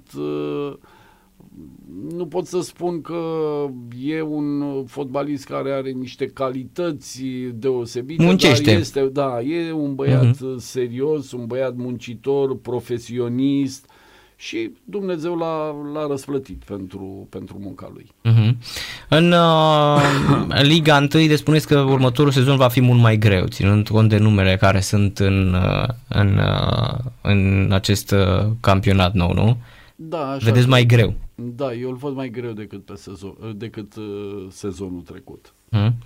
Dar așa ca favorite tot, tot astea trei, C F R, Craiova și F C S B? Eu zic să mai punem și Sepsi acolo. Și Sepsi? Da, da, da. Eu zic să trecem și, și Sepsi. Ați văzut că și în acest campionat, eu chiar am spus-o înainte de, de a începe campionatul care s-a, s-a terminat acum de curând. Dacă ați văzut, Sepsi, transferurile pe care le-au făcut înainte de campionatul trecut, le-au făcut cu două săptămâni înainte de a începe campionatul. Deci au fost foarte așezați din punctul ăsta de vedere. Ei au avut o problemă atunci cu infectările cu COVID. Dacă ți-aduce aminte, au avut o serie, cred că de nouă meciuri sau opt sau nouă meciuri fără victorie. Le-au lipsit la greu, așa da, este. Da, da. da. Și atunci s-a făcut diferența între Sepsi și primele trei. Pentru uh-huh. că altfel au reușit ei să revină după aceea. Uh, ai văzut că la un moment dat au revenit chiar aproape de Craiova, la un punct au uh, ajunseseră. Uh-huh. Dar uh, a fost de, destul de greu pentru ei pentru că au pierdut uh, pasul în acele opt etape cu primele trei clasate. Eu consider că dacă n-ar fi pierdut pasul atunci, Uh, am fi putut să avem o surpriză. Adică Sepsi a fost o pretendentă la primele, la podium, din punctul meu de vedere. Și sunt convins că anul ăsta Nu știu de ce, dar cred că una dintre cele trei nu va prinde podiumul și cred că cea care va prinde va fi Sepsi. Uh-huh. Gândindu-mă, să știi, și la seriozitatea cu care s-a lucrat acolo în ultima, în ultima perioadă, la investițiile pe, pe care le-au făcut, s-a construit un stadion nou, ceea ce creează așa o emulație pe lângă, pe lângă echipă, o emulație și din partea jucătorilor, iar la fel o, poate o dorință mai mare, o motivare mai, mai mare. Deci s-a muncit frumos la Sepsi și merită toate aprecierile noastre. Am înțeles, dar Liga unu așa cum vi se pare? E mai e într-o creștere de ca nivel fotbalistic sau tot uh, modest suntem? Adică să nu avem așteptări nici anul ăsta din cupele europene. Ca acolo se vede imaginea, nu? Narcis, în cupele europene e greu. Deci deja noi nu prea mai jucăm în cupele europene. Noi n-am mai jucat în cupele europene decât C F R-ul, să zic. Pentru că astea, tururile astea preliminare, din punctul meu de vedere, eu am spus-o tot timpul, nu sunt cupe europene. În momentul în care intri în grupele Champions, hai să zic că e greu în Champions să intri în grup, dar în grupele Europa League, de-abia de atunci încep cupele europene. Dar așa că tururi preliminare câștigăm cum suntem în Cupa Conference League, uh-huh. intrăm și dăm trei tururi preliminare ca să jucăm. No, astea nu sunt cupe europene. Ce să zic de prima ligă? Prima ligă e prima ligă de la noi.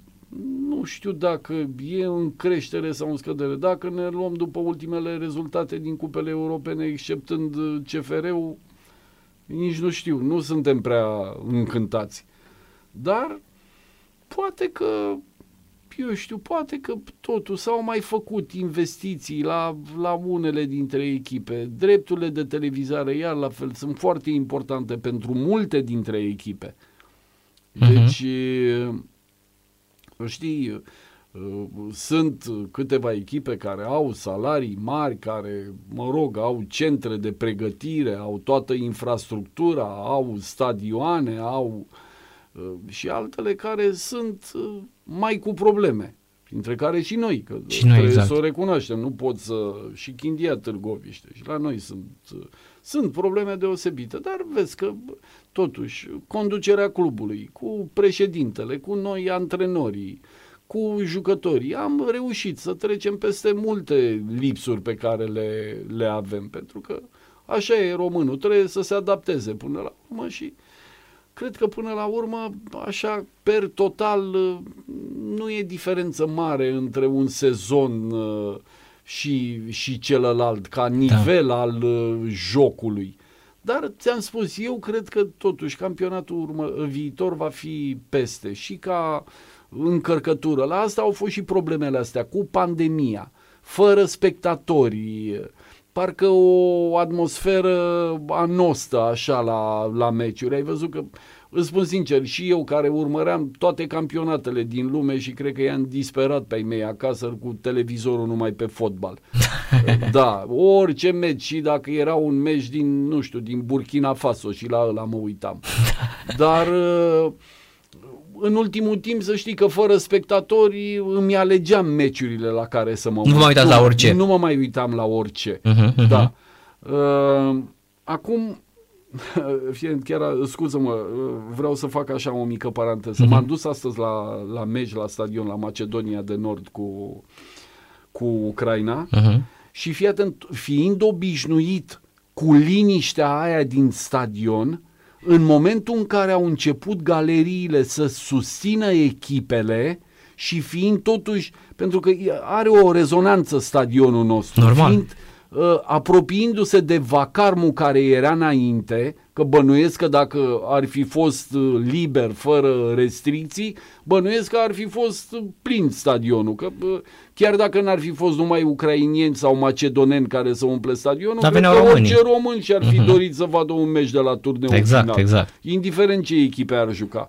Și fii atent, la, obi- la un moment dat a fost ceva așa care uh, parcă nu mă mai simțeam în, în largul meu, nu știam ce se întâmplă. de-abia după aceea am realizat... V-a speriat cumva. Așa e, bravo, ăsta este cuvântul. V-a speriat de-abia așa dup- un pic de... Da, eram cu domnul Ion Marin, mm-hmm. lângă mine și cu Țețe Moraru și cu, uh, nici nu mai știu, Ionel Augustin... Uh... Deci ați primit bilete până la urmă de la federație? Da, da, da, da, am primit un bilet. M-a sunat, am trecut pe la federație, mi-am luat biletul de acolo, m-am dus în tribună, am văzut meciul, am, am plecat. Uh-huh, uh-huh. Și deci chiar le-am spus, domne, fii atent că parcă mă deranjează zgomotul ăsta, că nu mai sunt obișnuit cu el. Deci vă dați seama cum o să fie, uite, la Copenhaga este stadionul arhiplin. Deci se joacă, deci nu e un scaun gol, uitați, este arhiplin stadionul din Copenhaga, așa a fost și la Ungaria, Portugalia. Vă dați seama cum să fie un stadion arhiplin? Da, da, noi obișnuiți cu liniștea care e acum, care a fost până acum. Exact. Da, dar apropo, mai facem o mică paranteză. Vă rog. Dom'le, mă uit la Danemarca și chiar sunt bucuros de rezultatul pe care îl arată tabela. Dom'le, prin ce au trecut oamenii ăștia. Și era să fie doi zero acum. Da, și era să fie doi zero, că totuși ocazie clară și Danemarca mm-hmm. joacă foarte bine. Vezi ce înseamnă poate... Și din punctul ăsta de vedere mi-aduc aminte declarația antrenorului când au zis că au avut uh, posibilitatea să hotărască dacă uh, să o să continue sau, sau dacă mm. să nu joace și am simțit că i-a părut rău că a acceptat să, sau a ales, mai bine zis, că așa s-a întâmplat, că a ales să joace atunci pentru că niciunul dintre jucători nu putea să fie conectat. Și e adevărat. E greu să, să treci. A fost o chestie care a marcat și probabil că o să ne marcheze și pe noi toată viața. Deci nici eu cred că nu o să uit imaginile alea niciodată. Și probabil că acum când și-au mai revenit din punctul ăsta de vedere și știu că și colegul lor este, eu știu, stabil, că e, nu știu dacă sănătos, că poate greșesc, e, e ok în momentul de față și asta parcă le dă așa un, un elan și un imbold, pentru că chiar au făcut o partidă fără greșeală până acum, adică totuși Belgia, care Belgia din punctul meu de vedere la individualitățile pe care le are, este o echipă care poate, poate să câștige campionatul european. Arată, da, așa este, super iar, generație. Da, iar Danemarca până acum a avut, ea a avut posesia, Danemarca a avut ocaziile de gol, mm-hmm. Belgia nici nu știu dacă a ajuns la poartă. N-a ajuns. N-a ajuns N-a, absolut n-a deloc. Pe poarta lui Michael, da. Nici n-au intrat în careul de șaisprezece mm-hmm. metri. Și m-aș bucura ca Danemarca să, să câștige, să meargă mai departe, pentru că, dom'le, eu m-am uitat și la echipele de tineret, mă uitam și ați văzut că Danemarca a pierdut în semifinale, mi se pare, la, la campionatul european. În semifinale a pierdut la unsprezece metri cu Germania sau... Da, da, da. Cu Germania, pentru că a jucat finala, a jucat-o... Da, Spania jucat cu Germania. Germania. Spania cu și a câștigat Germania. Și a câștigat Germania. Uh-huh. Deci am văzut și acolo la echipa de, de tineret, domne, am văzut o asemenea disciplină cum, cum rar vezi la, la echipele de fotbal. Iar Danemarca, nu pot să spun că este o echipă disciplinată acum în campania asta de calificare. Nu, așa au fost tot timpul. Așa au uh-huh. fost tot timpul și bravo lor. Cum este, cum este și Norvegia... Uh-huh. Da, corect. Da. Uite, până la urmă, grupa asta se super complică, pentru că toată lumea face câte trei puncte. Da, toată lumea câte trei puncte. trei puncte. Deci ultima etapă e decisivă și evident mai e și locul trei, pentru că poți să prinzi și locul trei cu patru puncte. Că sunt primele, cele mai bune patru locuri trei din șase, adică e da, destul da. de ușor de calificat din grupe la Euro ăsta. Așa este, eu cred că e posibil și cu trei puncte să, să te duci. Să te duci uh-huh, să, uh-huh. E, o, e o variantă, poți și cu trei puncte să mergi mai, mai departe. Corect, corect, mai ales că au fost niște egaluri. Spania cu Suedia a făcut egal, Croația n-a bătut și dacă nici acum bate pe Cehia, exact. Sunt șanse mari să duci cu trei puncte în optim. Da. Da. Păi apropo de asta, sărim de la, de la campionatul european la campionatul nostru și eu după ce uh, n-am reușit calificarea în play-off și trebuia să jucăm în play-out, la un moment dat mă mai întrebau colaboratorii mei și mă întrebau, dom'le, dar cam câte puncte trebuie să mai facem ca să ne salvăm de la retrogradare, că noi aveam douăzeci atunci. Da, și le-am spus, bă, eu cred cu trei victorii și un rezultat de egalitate cu treizeci de puncte, eu cred că scap și de, și de bara. Și până la urmă așa s-a întâmplat. Da, da. În foarte multe calcule pe care trebuie să ți le faci astăzi. A, a trebuie să anticipezi puțin, uh-huh. pentru că în funcție de asta poți să stabilești și o anumită strategie. Așa, dacă exact. te arunci cu capul în față de fiecare dată și nu ai în vedere unele aspecte, adică dacă joci la, vrei tu să joci la victorie tot meciul, toate meciurile, și când simți echipa că nu e, nu e capacitată, conectată, că nu, da. conectată, mm-hmm. că nu e la potențial maxim, că jucătorii sunt ieșiți, atunci nu te duci să te arunci când simți că sunt, nu sunt într-o formă bună sau trec printr-o perioadă mai proastă. Atunci dar nu se leagă nimic. Să gestionezi, da, da. Uh-huh, uh-huh. Da, și atunci corect, în, mai ales în fotbalul nostru. De cred că e cel mai greu să capacitezi fotbalistul român, nu știu, mi se pare că e din ce în ce mai, nu știu cum să-i spun, e deconcentrat, e mai greu de, de, de făcut să, să joace fotbal, nu știu, pare din ce în ce mai greu să capacitezi fotbalistul român astăzi. Da. Păi uite, eu îți dau câteva exemple și cu, și cu Chindia, Narcis, mi-aduc aminte, și noi am trecut prin vreo... cam vreo două momente așa mai dificile campionatul ăsta. Pentru că în rest, chiar dacă am pierdut câte un meci, am revenit după aceea. Deci următoarea partidă am reușit măcar un rezultat de egalitate și e foarte uh-huh. important să nu intri într-o serie din asta negativă. Și mi-aduc aminte că la un moment dat am avut trei meciuri consecutive pe care le-am pierdut. Dar le-am pierdut... Uh, cu C F R Cluj, am avut bară, am avut ocazii, poate meritam noi să câștigăm. Mă rog, a fost uh, un uh, unsprezece metri pentru C F R, un unsprezece metri care nu s-a acordat pentru noi, deci într-o partidă foarte bună, nu meritam în niciun caz să pierdem, poate nu, nu știu, po- dar eu cred că am fi meritat să câștigăm. Mă rog, am pierdut. Am simțit în momentul ăla că o să fie greu pentru noi, pentru că din, după încărcătura care este la un meci cu C F R, poate să vină un moment de cădere al, al echipei. Și iar la fel am pierdut, dom'le, am pierdut, la, am pierdut cu Botoșani. Botoșani e o echipă foarte bună, cu multe individualități, că ați văzut acolo, au ghicit în ultimul timp și transferurile și... și o echipă incomodă și cu mulți fotbaliști foarte buni luându-i individual. Și am pierdut cu Botoșani după meciul cu C F R și uh, cum am pierdut? Am condus doi zero, mă rog, au mai fost și acolo niște greșeli și am pierdut trei doi, lucru care nu ni s-a întâmplat nouă niciodată. Și... adică să conduci doi zero și nu prea mi s-a întâmplat mie ca antrenor niciodată. Da. În fine... iar după aceea am jucat la, la Mediaș, iar la Mediaș am primit gol tot din unsprezece metri și am avut două lovituri cât se poate de clare și nu s-a acordat niciuna dintre ele.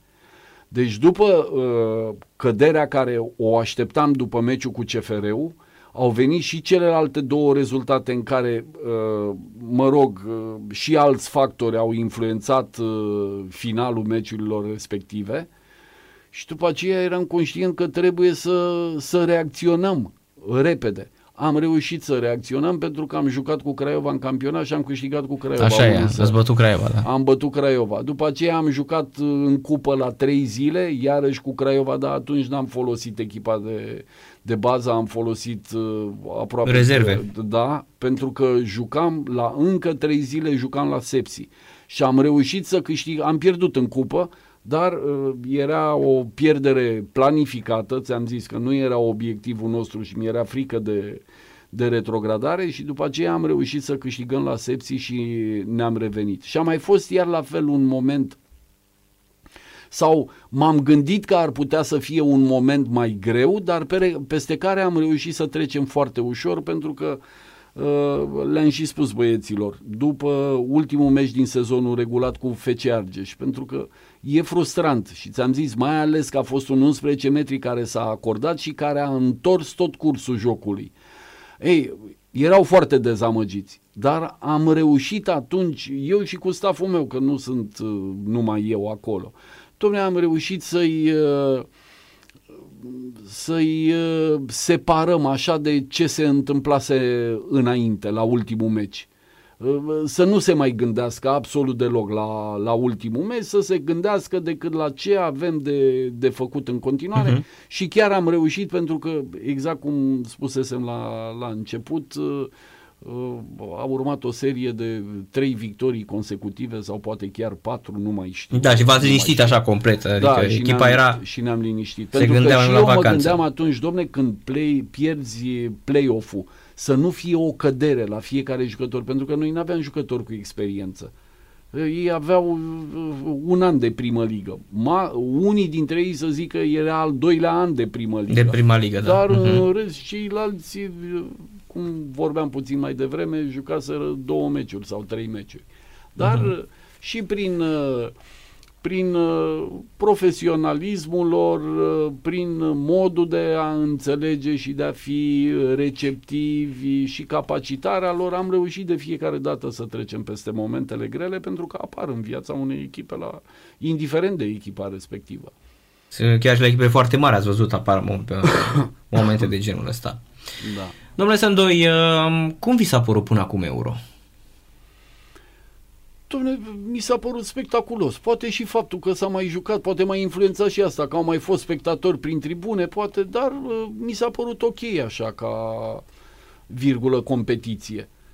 Și meciuri deschise, mă rog, meciuri cu, cu ocazii, cu uh-huh. așteptam să se joace chiar mai, mai închis la un moment dat. Dar nu, nu, eu sunt mulțumit de spectacolul care a fost până acum. Uh-huh. Și sunt convins că și în continuare tot așa, tot așa va fi. Iarăși ocazie, Danemarca, mare. Ocazii peste ocazii uh-huh. au avut la meciul ăsta. Braithwaite de la Barcelona, ce ocazie da, a avut de. Da. Uh... Echipă total schimbată. Uite, aici într-adevăr se văd niște lucruri. Belgia care a fluierat cu Rusia în prima etapă și acum uite ce face Danemarca. Exact cum spuneați dumneavoastră, că probabil într-o zi la ce au pățit în minutul zece cu Eriksen și meciul cu Finlanda, cred că bătea San Marino în ziua aia. Da, da. Nu te gândești la nimic atunci. Așa este, da. Că ai imaginile alea, mai ales că ei s-au dus tot să stea acolo, să uh, nu fie filmat Eriksen și au văzut totul și au auzit totul. Normal că ești afectat. Da, așa este. Aoleu, Doamne ferește să treacă cineva prin momente din astea, domne, incredibil. Da, și bine că e în viață și că e adevărat că au anunțat că nu va mai juca niciodată fotbal, e de înțeles. A, asta e ce să, nu mai contează, uh-huh. până la urmă a jucat fotbal până acum la cel mai înalt nivel și a fost un jucător de sclipire, un jucător cu o tehnică remarcabilă. Deci a jucat, ce să mai, s-a închis cu fotbalul, nu e o problemă, se poate, îi se poate întâmpla oricui, poți să ai o accidentare, să tragi de ea, să nu-ți mai revii, să nu mai ajungi niciodată la nivelul la care ai jucat înainte, ce să mai, bine că e sănătos și să-i dea Dumnezeu sănătate și în continuare. Da, bă, care ar fi favorita dumneavoastră, domnule Sândoi? Cine o vedeți așa echipă? O echipă care v-a plăcut în mod special? Narcis, să știi că e greu să spui în momentul de față există o favorită certă, uh-huh. pentru că așa, normal, când zici te duci cu gândul la Franța, că mai are încă o echipă pe bancă, care uh-huh. și aia ar putea să... Dar... depinde de, de mulți factori. Mă uitam și la meciul cu, cu Germania, chiar dacă au câștigat... Dar vezi, ei așa au câștigat și campionatul mondial și ce au câștigat înainte sau campionatele mondiale. Nu pe un joc din ăsta foarte deschis, foarte spectaculos, chiar dacă au jucători de valoare individuală fantastică. Dar uh, sunt o echipă foarte disciplinată, o echipă care ea la fel se apără foarte bine, pentru că Germania a avut multe momente în care a dominat copios, dar nu pot să zic că au avut niște ocazii foarte, foarte clare. Deci, mm-hmm. din punctul de asta, e greu să, să dai o favorită. Așa, la un calcul al hârtiei și la lotul pe care la o Franța ar fi. Dar nu se știe. Nu se știe. Să știi că și, și Germania, chiar dacă au trecut prin perioadă mai, mai dificile, au mai luat și șase de la Spania și... înfrângerea acasă cu Macedonia de Nord. Uh-huh. Și nici acum la Euro nu arată cine știe ce. Da, nici acum n-au arătat, dar nu poți să știi niciodată. Italia, ți-aduce aminte când au ieșit campion mondial, au făcut trei egaluri din grup. Abia au ieșit, ieșit și s-au da, da. chinuit cu Australia unu zero, penalti, totii, da, da, care da. nu prea a fost penalti, așa e, și au da. câștigat. Deci nu, și acum defilează în grupe, să, să, nu fie, da. să nu fie invers. Să știi că de obicei cine defilează în grupe și cine are un joc nemaipomenit de spectaculos nu prea ajunge la final. Se taie ca maioneză, așa, așa este. este da. E, aici e vorba, ei au experiență mare și jucătorii care sunt acolo. Să-ți, să știi să gestionezi, să-ți gestionezi și să-ți dozezi și efortul și uh-huh. sunt mai multe aspecte aici, dar... E adevărat, sunt câteva echipe, este Franța, este Germania, este Spania, iar la fel, chiar dacă e la o schimbare de, de generație, pot să uh-huh. câștige de la meci la, la meci în încredere. Chiar și, și Anglia. Anglia, iar la fel, care are mulți jucători împotriva cărora am jucat și eu cu, cu tineretul și Corect. de acolo. Da, și cu Sterling și Rashford și toți ăia. Da, da. Deci este Anglia, este Portugalia, iar la fel, Portugalia care și individual și o echipă așezată, pentru că și antrenorul pe care l-au, e un antrenor cu experiență, un antrenor care nu se aruncă așa la întâmplare, la cioie și... Să știi, echipele care, o să vezi, o să aibă câștig de cauză echipele disciplinate, echipele realiste... Echipele care sunt așa, de cum te duce valul pe momentul ăla, o să vezi că o să fie câteodată de nerecunoscut. Așa o să se întâmple, pentru că așa se întâmplă la, la nivelul ăsta și ți-am zis, unele dintre ele nici nu sunt capacitate la maxim de la primul meci, de la al doilea meci. Ca, e normal să fie, și jucătorii sunt oameni până la urmă. Corect, corect. În, apropo, voiam, chiar voiam să vă întreb, cum vedeți sezonul următor cu două echipe din Craiova, domnule Sândoi, în Liga unu? Adică, credeți că o să crească și mai mult nivelul fotbalistic din Craiova cu două echipe? Narcis, eu cred că da. Și cred că vezi și aceste orgolii care sunt în joc acolo. Cred că o să genereze și energii pozitive. Eu știu, mă gândesc că, domne, fiecare o să facă, fiecare dintre echipe poate face mai multe investiții sau pentru că o să-și dorească să facă o figură frumoasă, nu? Uh-huh. Așa cred că o, o să fie și cred că e benefic până la urmă și pentru fotbalul românesc. Adică sunt convins că la meciurile directe stadionul o să fie arhiplin. Sunt convins iar la fel că dacă o să aibă evoluții bune la meciurile pe care le are fiecare dintre echipe cu echipele de top din România, iar la fel o să fie stadionul plin. Aha. Iar la fel este bine pentru iubitorul de fotbal din, din Craiova, pentru că la fiecare final de săptămână are un joc de primă ligă. Corect, nu mai este două săptămâni, da, să aștepte. două săptămâni, pe o bijuterie de stadion până uh-huh. la urmă, pentru că și asta, să știi, și stadionul nou, ai văzut, generează alte... alte pretenții. Eu, obiective, și pretenții, pretenții, da. Da, da. E foarte Aia, cum era când antrenați pe extensiv acolo?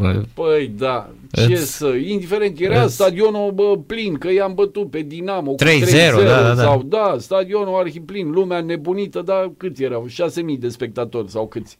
Da, și și stadionul nu prezent, era așa deschis, era vai de el, adică da, învechit, da, n-avea da. nimic, adică ce-ți dădea stadionul ăla? Așa este. Că trebuia să pui abțibilduri pe el ca să-l vezi că să ștergi ruginea de pe el. Da, da. Contează. Deci un stadion nou uh, schimbă total datele problemei. E adevărat, și pretențiile sunt mai mari când joci pe un astfel de, de stadion. Uh, așa e peste tot, dar e o plăcere până la urmă și pentru fiecare jucător în parte și pentru grupare și pentru... Deci din punctul ăsta de vedere eu, eu zic că e ok. îmi doresc să nu apară probleme, discuții, scandaluri sau astea, pentru că n-ar fi, n-ar fi normal. Până la urmă, ce se întâmplă pe teren trebuie să rămână strict acolo pe teren. În tribune, încurajare, nu, către toate echipele, civilizată. Dar asta ca antrenor, dacă vi s-ar propune să antrenați și altă echipă, ați face-o? Altă echipă cum? Nu, a, dacă ar, vi s-ar propune, nu știu, din partea anumititelor, ar veni o ofertă să veniți la, ok, sunteți antrenor Chindiei, dar facem așa un exercițiu de imaginație. Ați antrena echipa asta anumititelor? Păi nu facem, că nu mi-a făcut nimeni o ofertă. De ce să facem dacă nu mi-a făcut? Că nu mi-a făcut nimeni nicio ofertă. A, eu țin minte că el... A, a... a, stai puțin, nu mi-a făcut nimeni din Craiova. Din Craiova, ofertă, da, exact. Da, din exact. Craiova, pentru da, că da. Așa am mai avut uh, discuții oferte cu alte echipe, da. Da, mm-hmm, da. Dar nu Craiova. Nu, niciuna da. din, dintre Craiova. S-a spunea și, spunea și Sorinacio, Cârțu spunea o chestie, nu știu când vezi că, tot aici la mine a spus la emisiune, spunea, ia uite ce fac uh, Neagoie cu Sândoi la echipele lor și uh, la Craiova nu-i bagă nimeni în seamă. E chestia asta la noi în Craiova, e o chestie legată de antrenorii care reușesc pe, pe altundeva și Craiova nu prea bagă în seamă. Deși dumneavoastră aveți în continuare recordul ăla de victorii la Craiova, nu? Ca antrenor. Dom'le, am fost în trei mandate până acum și eu mm-hmm. zic că mi-am făcut datoria în fiecare dintre ele. Corect, tot timpul ați, ați avut super rezultate. Deci, da. Deci nu cred că am rămas dator nici ca jucător față de Craiova, n-am rămas dator și nu o să fiu dator niciodată. Mm-hmm. Deci din punctul ăsta de vedere, să joci vreo cincisprezece ani la prima echipă ca jucător, după aceea să antrenezi în trei mandate în care nu s-a făcut nimeni de, de râs, uh-huh. exact cum spuneai, și în, cu Sorin Cârțu cu nouăsprezece rezultate fără înfrângere. Uh-huh. Că ia doi ani, două mii paisprezece două mii șaisprezece. Da, și uh-huh. la primul meu mandat, la treizeci și cinci de ani antrenor la prima ligă, ne-am salvat de la retrogradare, da, că doar la... știe toată lumea de unde preluasem echipa. Și am cu copiii ăia, nouăzeci și nouă două mii. Și am jucat și finala cupei și am și calificat echipa în cupele și, europene. Și l-ați făcut și pe Bărcău, am fundat și l-am făcut și pe Bărcău am fundat da. Și da, da. Și după aceea, când am preluat echipa cu vreo trei jucători, erau decât vreo trei jucători. Sava, Vigariu și încă unul. Da, da, eu zic de perioada când a fost preluată de Dinel Staicu de atunci, la... Atunci, cu da, două mii doi. Așa. Sava, Vigariu și încă unul. Da, nu mai știu, trei erau. Da, și după vreo șapte etape locul era unu. Pe primul loc. Locul unu, da. Așa e. Și am plecat după vreo douăsprezece etape și am rămas, am lăsat echipa la mijlocul clasamentului. Față de cum eram noi adunați de pe stradă, a fost foarte bine. Că după aceea, campionatul următor au retrogradat. Uh-huh. N-au vrut să rămână echipa pe locul zece, că îmi cereau să câștig campionatul, că am fost uh, șapte etape pe primul loc. Așa este, da, da, se vedeau deja campioni, corect. Da, așa e la noi în România, ai văzut, câștigi două, trei meciuri, to- nebunește toată lumea. Gata, campionul, campioni, da, da. Luăm cupa, campionatul, dar exact cum spuneți dumneavoastră, când ajungem la cupele europene, acolo ne tăiem și suntem liniștiți, așa că zicem, bă, stai că nivelul ăsta e. Da. Mă rog, sper acum să mergem mai departe, pentru că totuși e păcat așa, parcă înainte echipele noastre aveau o altă perspectivă în cupele europene. Eu știu că mă gândesc și la Steaua, de exemplu, cu Ajax atunci, ce calificare a fost și să joci în grupe cu Chelsea, cu... Doamne, totuși... Au da, să-i bați pe Chelsea. Da.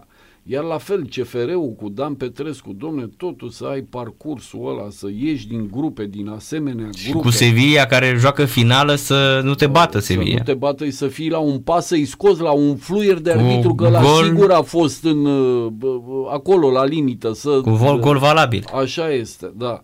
Deci îți spun ce, ce performanțe a reușit cu C F R-ul în cupele europene, domne, incredibil. Incredibil. Corect, ăla a fost gol perfect valabil de al Băun, gafa portarului, da? Vedeți da. Cum, exact, adică cumva îți arată că România ar avea ceva potențial, adică fotbalistic cred că ne-am putea descurca, nu știu, lipsește mentalitatea, lipsesc uh, condițiile pe care spuneați dumneavoastră că trebuie să te adaptezi din mers la lipsurile care sunt, din păcate. Da, așa sunt e. Puține echipe care se pot lăuda o condiție excepțională, nu?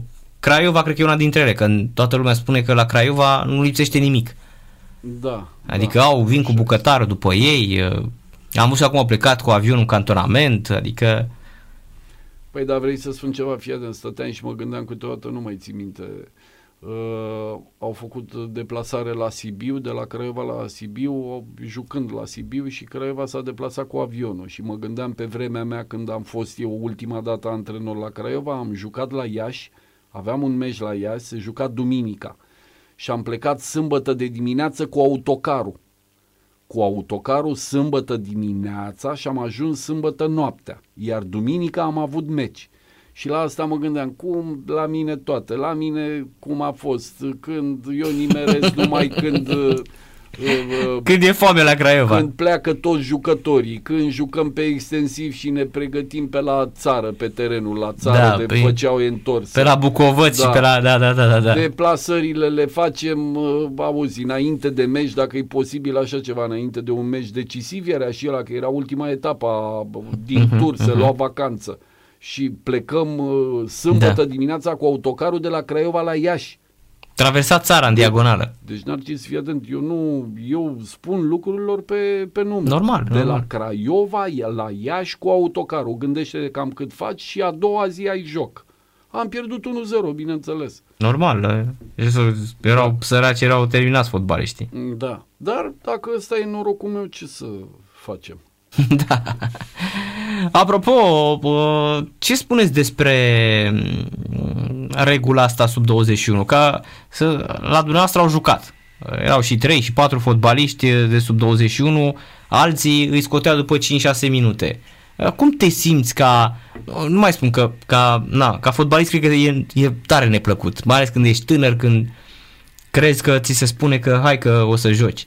Dar cum vă simți dumneavoastră ca antrenor, ca adversar? Adică eu cumva respect regula asta, dar colegul de lângă mine, de pe banca cealaltă, nu respect. Adică profită de faptul că poate să scoate după trei secunde. Păi acum, Narcis, vrei să spun ceva. Fiecare își urmărește interesul lui. Uh-huh. Fiecare își urmărește interesul echipei sau clubului la care, la care este. Nu poți să-i condamni. E adevărat, nu e exact cum spuneai, nu e plăcut pentru un jucător. Adică vezi că până la urmă o chestie de genul ăsta se are și un revers al medaliei. Adică, domne, încercăm să promovăm jucători tineri, dar băgându-i un minut și scoțându-i imediat, de fapt nu-i promovăm, le facem mai mult rău. Exact. Știi? Adică poate fi, poate fi înțeleasă și așa, interpretată și așa, pentru că ai văzut, ți-am zis, fiecare are interesul lui și se gândește cum să facă, să dribleze puțin o regulă de, de genul ăsta, mm-hmm. dar îi înțelegi ce să, ce să facă oamenii. Așa da. E în România, în România ai văzut... Te țin, și nu numai în România, peste tot, te țin rezultatele, trebuie să fii de fiecare dată atent la fiecare meci, pentru că un gol sau o ratare poate să-ți influențeze un întreg sezon. Deci până la urmă e normal, ce să facem. Referitor la, la chestia asta, este un ajutor pentru, pentru echipa națională de, de tineret. În perspectivă sunt convins că este un ajutor și pentru prima reprezentativă. Da? Uh, dar cred că unul ar fi mai ok decât un, un jucător. Dar să fie tot timpul, nouăzeci de minute. Da, să fie un jucător nouăzeci de minute. Că îl scoți în minutul treizeci pe unul și îl bași pe altul din minutul treizeci în minutul șaizeci. Și tot de douăzeci de ani, tot douăzeci și unu de ani. Tot sub da. douăzeci și unu, uh-huh. da, așa cred că este, așa cred cel, mai că bine. Este cel mai ok. Uh-huh, da, uh-huh. da. Pentru că uh, nici nu riști să scazi la un moment dat nivelul jocului. Că poți să ai doi trei jucători pe care să-i aduci la capacitatea unor jucători sau aproape de capacitatea unor jucători cu maturitate. Uh-huh. Înțelegi? Prin câteva jocuri, prin antrenamente, prin încrederea pe care ei o capătă. Deci nu e să zici că nivelul echipei scade foarte mult dacă este un jucător sub douăzeci și unu de ani. Da, da. Bine, eu am și uitat la copiii ăștia, cam toți nu sunt slabi, adică Dacă, probabil dacă îi dai așa un pic de încredere, cred că fotbalistul se ridică. Faptul că se antrenează cu echipa mare, nu văd, nu știu, eu nu mi s-a părut că până acum să văd un copil din ăsta care să, să fie slab. Că s-au jucat bine, cam toți. Dovadă că, uite, nivelul a crescut foarte mult la sub douăzeci și unu. Eu țin minte că la un moment dat, când era dumneavoastră selecționer național la sub douăzeci și unu de ani, abia strângeați paisprezece fotbaliști de vârstă. Abia strângeați.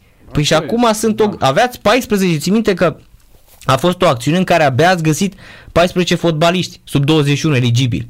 Era perioada aia în care aveam câte douăzeci străini fiecare echipă din Liga unu. Da, așa este. A fost o perioadă în care, domne, numai străini aveam. Păi erau echipe care n-aveau jucători români aproape de, deloc. Deloc, da, așa este. Așa este. Da, da.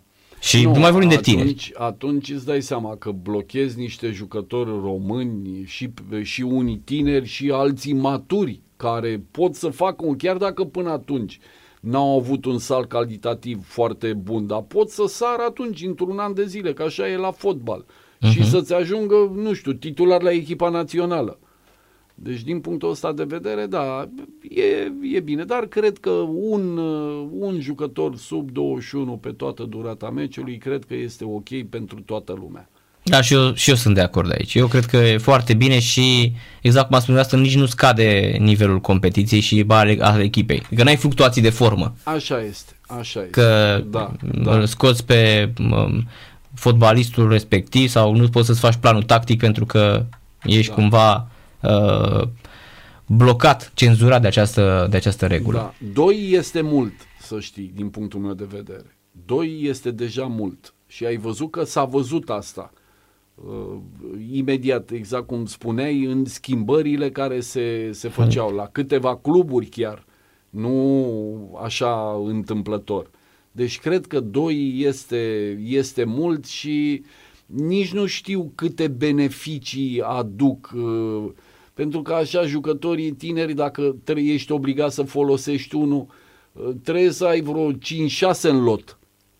Exact. Adică trebuie să ai mai mult și pe ei, îi pregătești și pe ceilalți, poate îi mai schimbi de la o echipă la alta, poate începi odată cu unul, intră celălalt pe parcurs, după aia mai schimbi în funcție de posturile pe care, a, în funcție de adversarul pe care îl uh, întâlnești.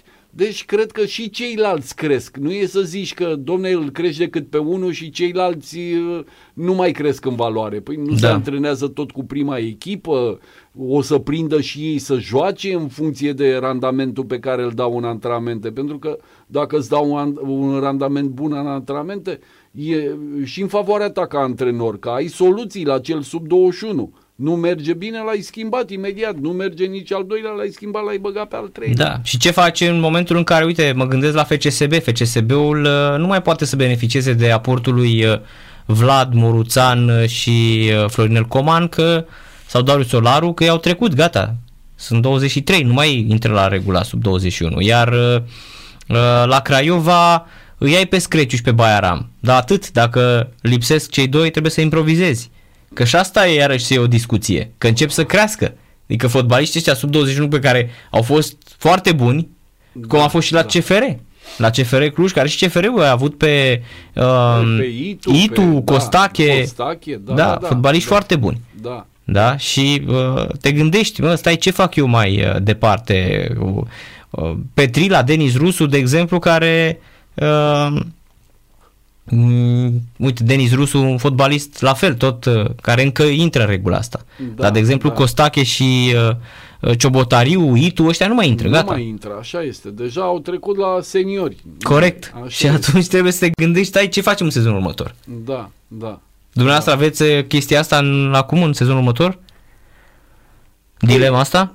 Să știi că cei uh, trei pe care i-am avut, a Ioanei, Dulca și Căpușă, și ei termină. Păi gata, deci, deci trebuie să aveți alții acum am, la sub douăzeci și unu. Bineînțeles că alții o să am. Uh-huh. Ți-am spus, l-am avut pe, în sezonul trecut pe Atanase și pe, și pe Șerban, care și ei au bifat meciuri. E adevărat, având trei, mi-a fost greu să-i mai folosesc, că nu și pot pe, să joc cu echipă de tinere. Da, acum da. da, da. Spus da. Că și așa nici Victor nu mai joacă, nu vedeți cu copii. Da, da, încheiam câteodată cu patru sub douăzeci și unu. Uh-huh, uh-huh. Și chiar meciuri pe care le-am câștigat, adică am obținut rezultate Victorii, pozitive. Da. Uh-huh. Da, dar nu pot nici așa să joc cu echipa de tineret. Dar și pe ceilalți am avut grijă de ei, au jucat mai mult la începutul campionatului, după aceea pe final, când am jucat, eu știu, cu viitorul, i-am băgat pe unii dintre ei titulari, când deja ne salvasem de la retrogradare, sau uh-huh. cu Dinamo, sau meciurile pe care le-am avut. I-am băgat și pe cei care o să joace în campionatul următor. Corect, corect, corect. Da, ca să le dau puțin moral, puțin încredere. Da, și normal, se, lucrurile astea se văd, adică e foarte greu să, să faci, să fii Borussia Dortmund, care are și posibilități financiare și își permite să joace, că ați văzut, are o echipă de copii, practic, da. Adică au vreo patru, cinci, douăzeci și cinci, douăzeci și șase, restul numai între șaisprezece și nouăsprezece ani și douăzeci de ani. Așa, da. Da, e, e da? incredibil, e incredibil. Ați văzut ce, ce copii da, are Dortmund, da, deci e fabulos. Da. Așa este, așa este. Numai că te gândești la la, Iusufa Mukoko are șaptesprezece ani și e fabulos și toți copiii ăia pe care, Jadon, Sancho, Haaland, adică da, da asta înseamnă să ai și bani. Da, da. Că poți să-i aduci, da. Când te numești Chindia, C F R Cluj sau orice echipă din România, nu-ți permiți să aduci așa cei mai buni fotbaliști ai Europei. Așa este. Da. Așa este. Domnule Sandoi, mulțumesc mult de tot pentru prezența la noi la radio, la Sport Total F M. Și vă mai așteptăm și cu altă ocazie și ce să zic, mult, mult succes. Încep pregătirile acum, nu? Ați început deja? Da, noi am început deja, am început de luni, am început pregătirile. E adevărat, nu ne-am strâns toți deocamdată, pentru că au fost și câțiva jucători pe care i-am avut pe la lotul olimpic, pe la... sau de tineret, cum, cum a fost...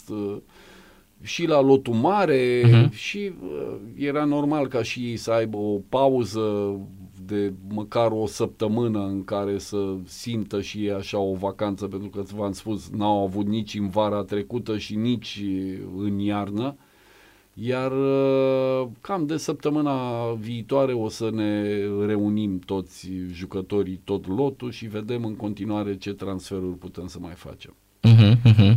Aveți așa o listă de, adică sunteți mulțumit de ce ați putea să aduceți la Chindia în următorul sezon?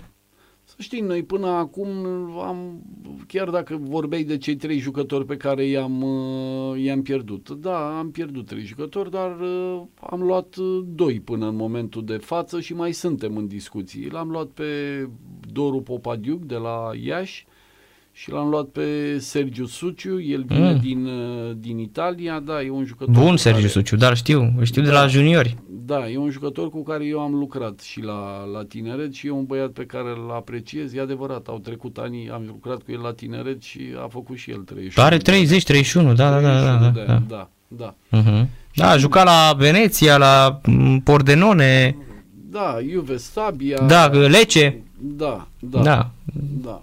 A jucat practic în Italia din două mii șapte două mii opt a fost, numai în Italia a fost. Păi dar el nici nu știu dacă a jucat în n-a România, jucat. Că eu mi-aduc aminte din Nic, străinătate. Niciun minut, na, na, niciun minut n-a jucat în România. Da, deci practic el debutează la treizeci și unu de ani în Liga unu. Da, da, da. Da. Fotbalist bun, mijlocaș e. Da, e... unu optzeci și cinci, așa, unu optzeci și șase. Și un băiat de caracter cu care eu am o relație foarte bună, așa, și un băiat deschis, un băiat care tot așa își dorește. Da, sperăm să aibă și puțin noroc, că îți trebuie și în carieră tot timpul. Ai nevoie. Ai nevoie și de puțin noroc. Da, ai nevoie, pentru că mi-amintesc de uh, Stoian, care era un fotbalist super lăudat și a venit la F C S B și uite că n-a avut. Da, n-a fost să fie. N-a fost să fie, da. da. Și foarte multă lume spunea că pe postul lui nu e nimeni atât de bun. Da. Și da. Știți cum e, ai nevoie și de a să te adaptezi la fotbalul românesc. Da. Mulțumesc mult, domnule Sândoi, și uh, ce să zic, mult, mult succes în continuare cu Chindia. Doamne ajută, mulțumesc frumos și eu. Seară plăcută. Sănătate. Emil Sândoi a fost la radio la Sport Total F M, gol marcat de Belgia din pasa lui Kevin De Bruyne, Thorgan Hazard egalează chiar în acest moment. Este unu la unu între Danemarca și Belgia, minutul cincizeci și cinci vine golul din pasa lui Kevin De Bruyne. Kevin De Bruyne a intrat după pauză în locul lui Dries Mertens și a pasat decisiv aici în fața porții pentru Thorgan Hazard, excepțional De Bruyne.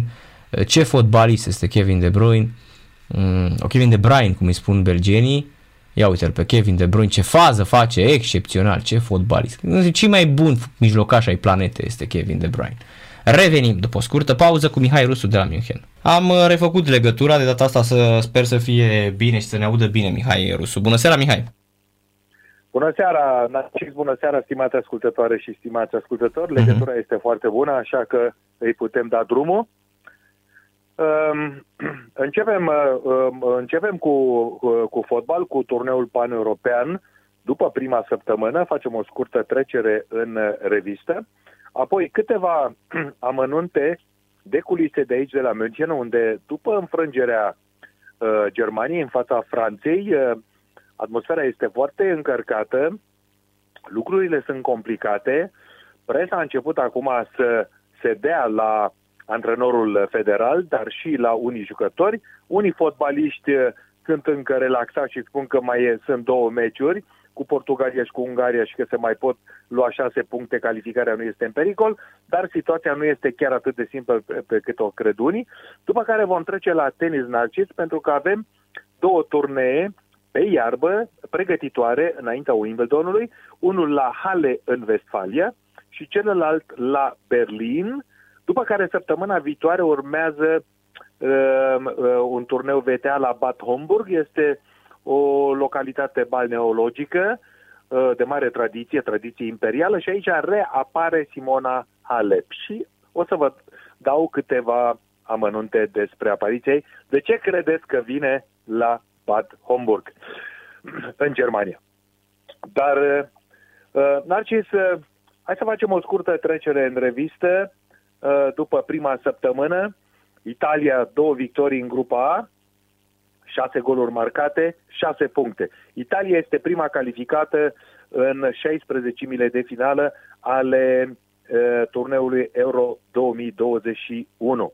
Turcia, care a jucat două partide și are zero puncte, uh, a primit și cinci goluri, n-a marcat niciunul, uh, se pregătește să plece acasă la Istanbul, pe malurile Bosforului, iar fotbaliștii să se împartă la Fenerbahce, la Beşiktaş, la Galatasaray, și să-și vadă de pregătirile lor pentru viitoarea ediție a Superligii turcești, în condițiile în care finanțele sunt foarte, foarte rele, mari datorii, datoriile ajung cam la un miliard de euro și sunt curios cum Liga uh, Profesionistă Turcească le va da, uh, va da uh, licențierea celor trei mari cluburi.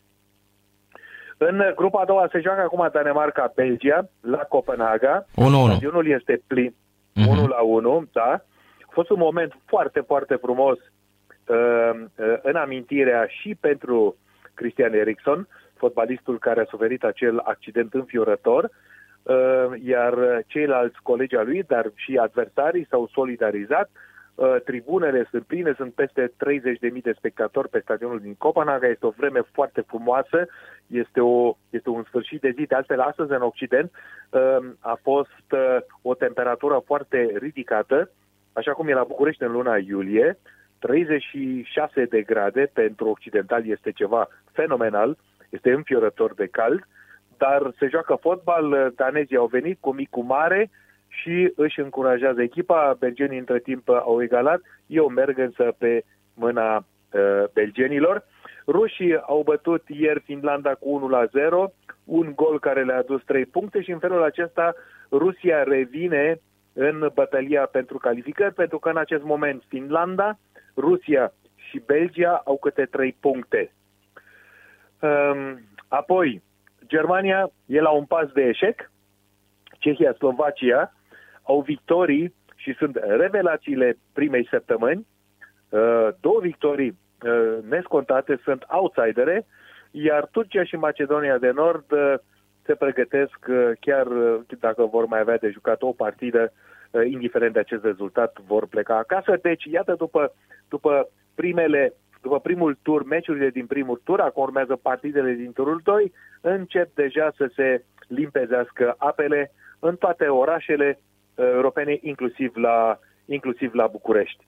Cum a fost, cum a fost atmosfera uh, din, dinaintea meciului și după, me, după meciul dintre Ucraina și Macedonia? A fost mai multă lume astăzi la, la București, asta datorită faptului că ucrainenii fiind mai aproape au ajuns mai mulți ucraineni decât au fost, de exemplu, austrieci în meciul cu Macedonia de Nord și cred că asta a ajutat, asta a ajutat foarte mult. Deci au fost mai mulți spectatori și chiar a fost o atmosferă plăcută. La, au cântat ambele galerii, că s-a simțit ca un meci, da.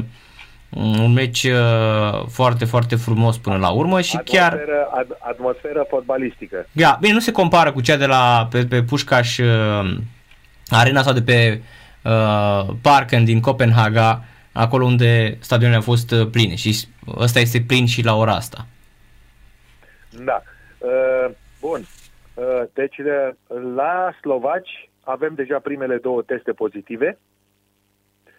Uh, amintind că un concern, un concern uh, bavarez de aici din München se ocupă, are contract cu UEFA, a primit contract cu UEFA și se ocupă de testarea fotbaliștilor, antrenorilor, însoțitorilor, funcționarilor, deci a întregii suflări uh, de, la, de la Euro uh, două mii douăzeci și unu.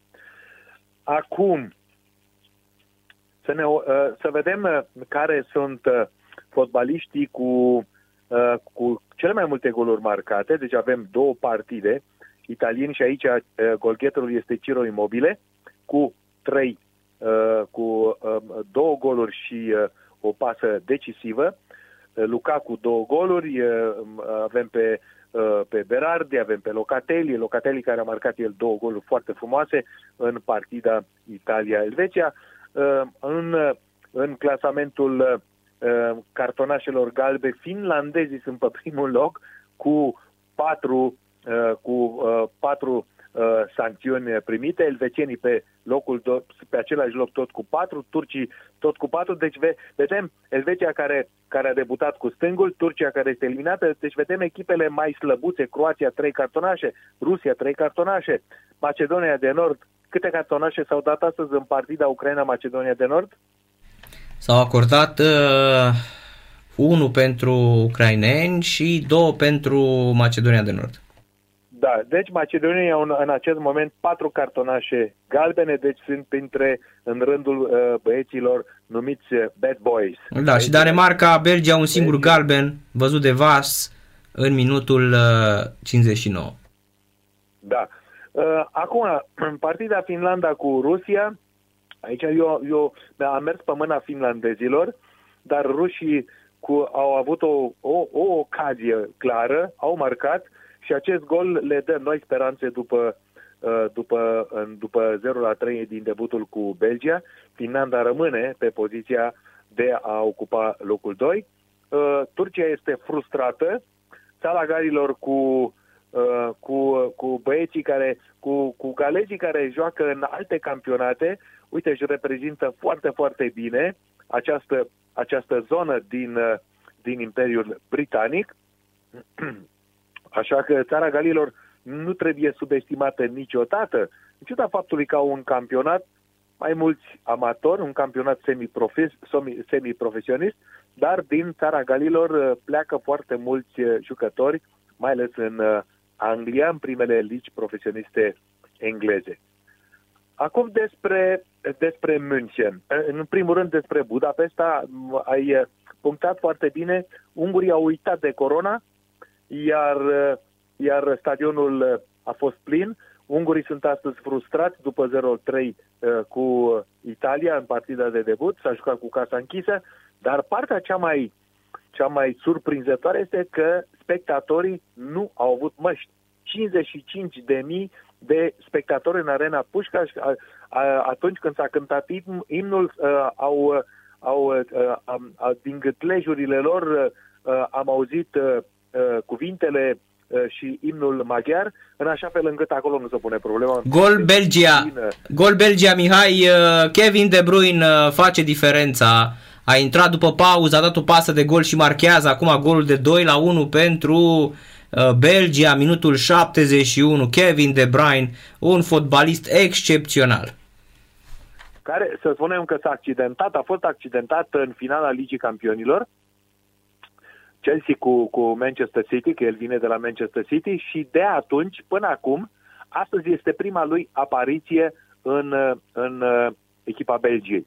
Și în echipa Belgiei a revenit și Witsel, fundașul, uh, mijlocașul defensiv belgian de la Borussia Dortmund, care a suferit o operație, o fractură, o, mai, mai, chiar cu, cu, cu o ruptură de ligamente în ianuarie, și uh, a fost operat uh, în Belgia și a găsit un, are el un fizioterapeut, s-a, s-a mutat acolo cu casa și a lucrat săptămâni de zile, în așa fel încât acum paisprezece zile a început primele alergări, cu mingea știe, și îl vedem astăzi în lotul Belgiei pe stadionul din Copenhaga, și aceasta o performanță medicală colosală în care, iată, înainte când aveai fractură și ruptură de ligamente, în ianuarie nu mai jucai un an fotbal. Astăzi, după cinci luni, intri și joci un campionat european, un turneu final. Fabuloasă această dezvoltare a medicinii. Revenind la arena din Budapesta, la arena Pușcaș, cincizeci și cinci de mii de spectatori, unul peste altul, au stat acolo, precum gulașul, nu? Au stat acolo și au suferit astăzi. Speră ca în partida, următoarea partidă de sâmbătă, Franța-Ungaria, să ciupească ceva ce pot ciupi. N-au ce să ciupească, e prea slabă naționala lor. Prea slabă, da. Acum la, la München, aici nu au fost zonele tradiționale și zonele specifice cu public uh, viewing, adică zonele unde se strâng fanii, uh, intră, își plătesc intrare, se așează la o masă, își comandă de mâncare, își comandă berea și pe un panou enorm urmăresc partida, uh, partida Germaniei. Da, dar uh, în, uh, în arenă s-a simțit uh, noul, noua atmosferă, nu numai cu spectatorii, dar și în gastronomie.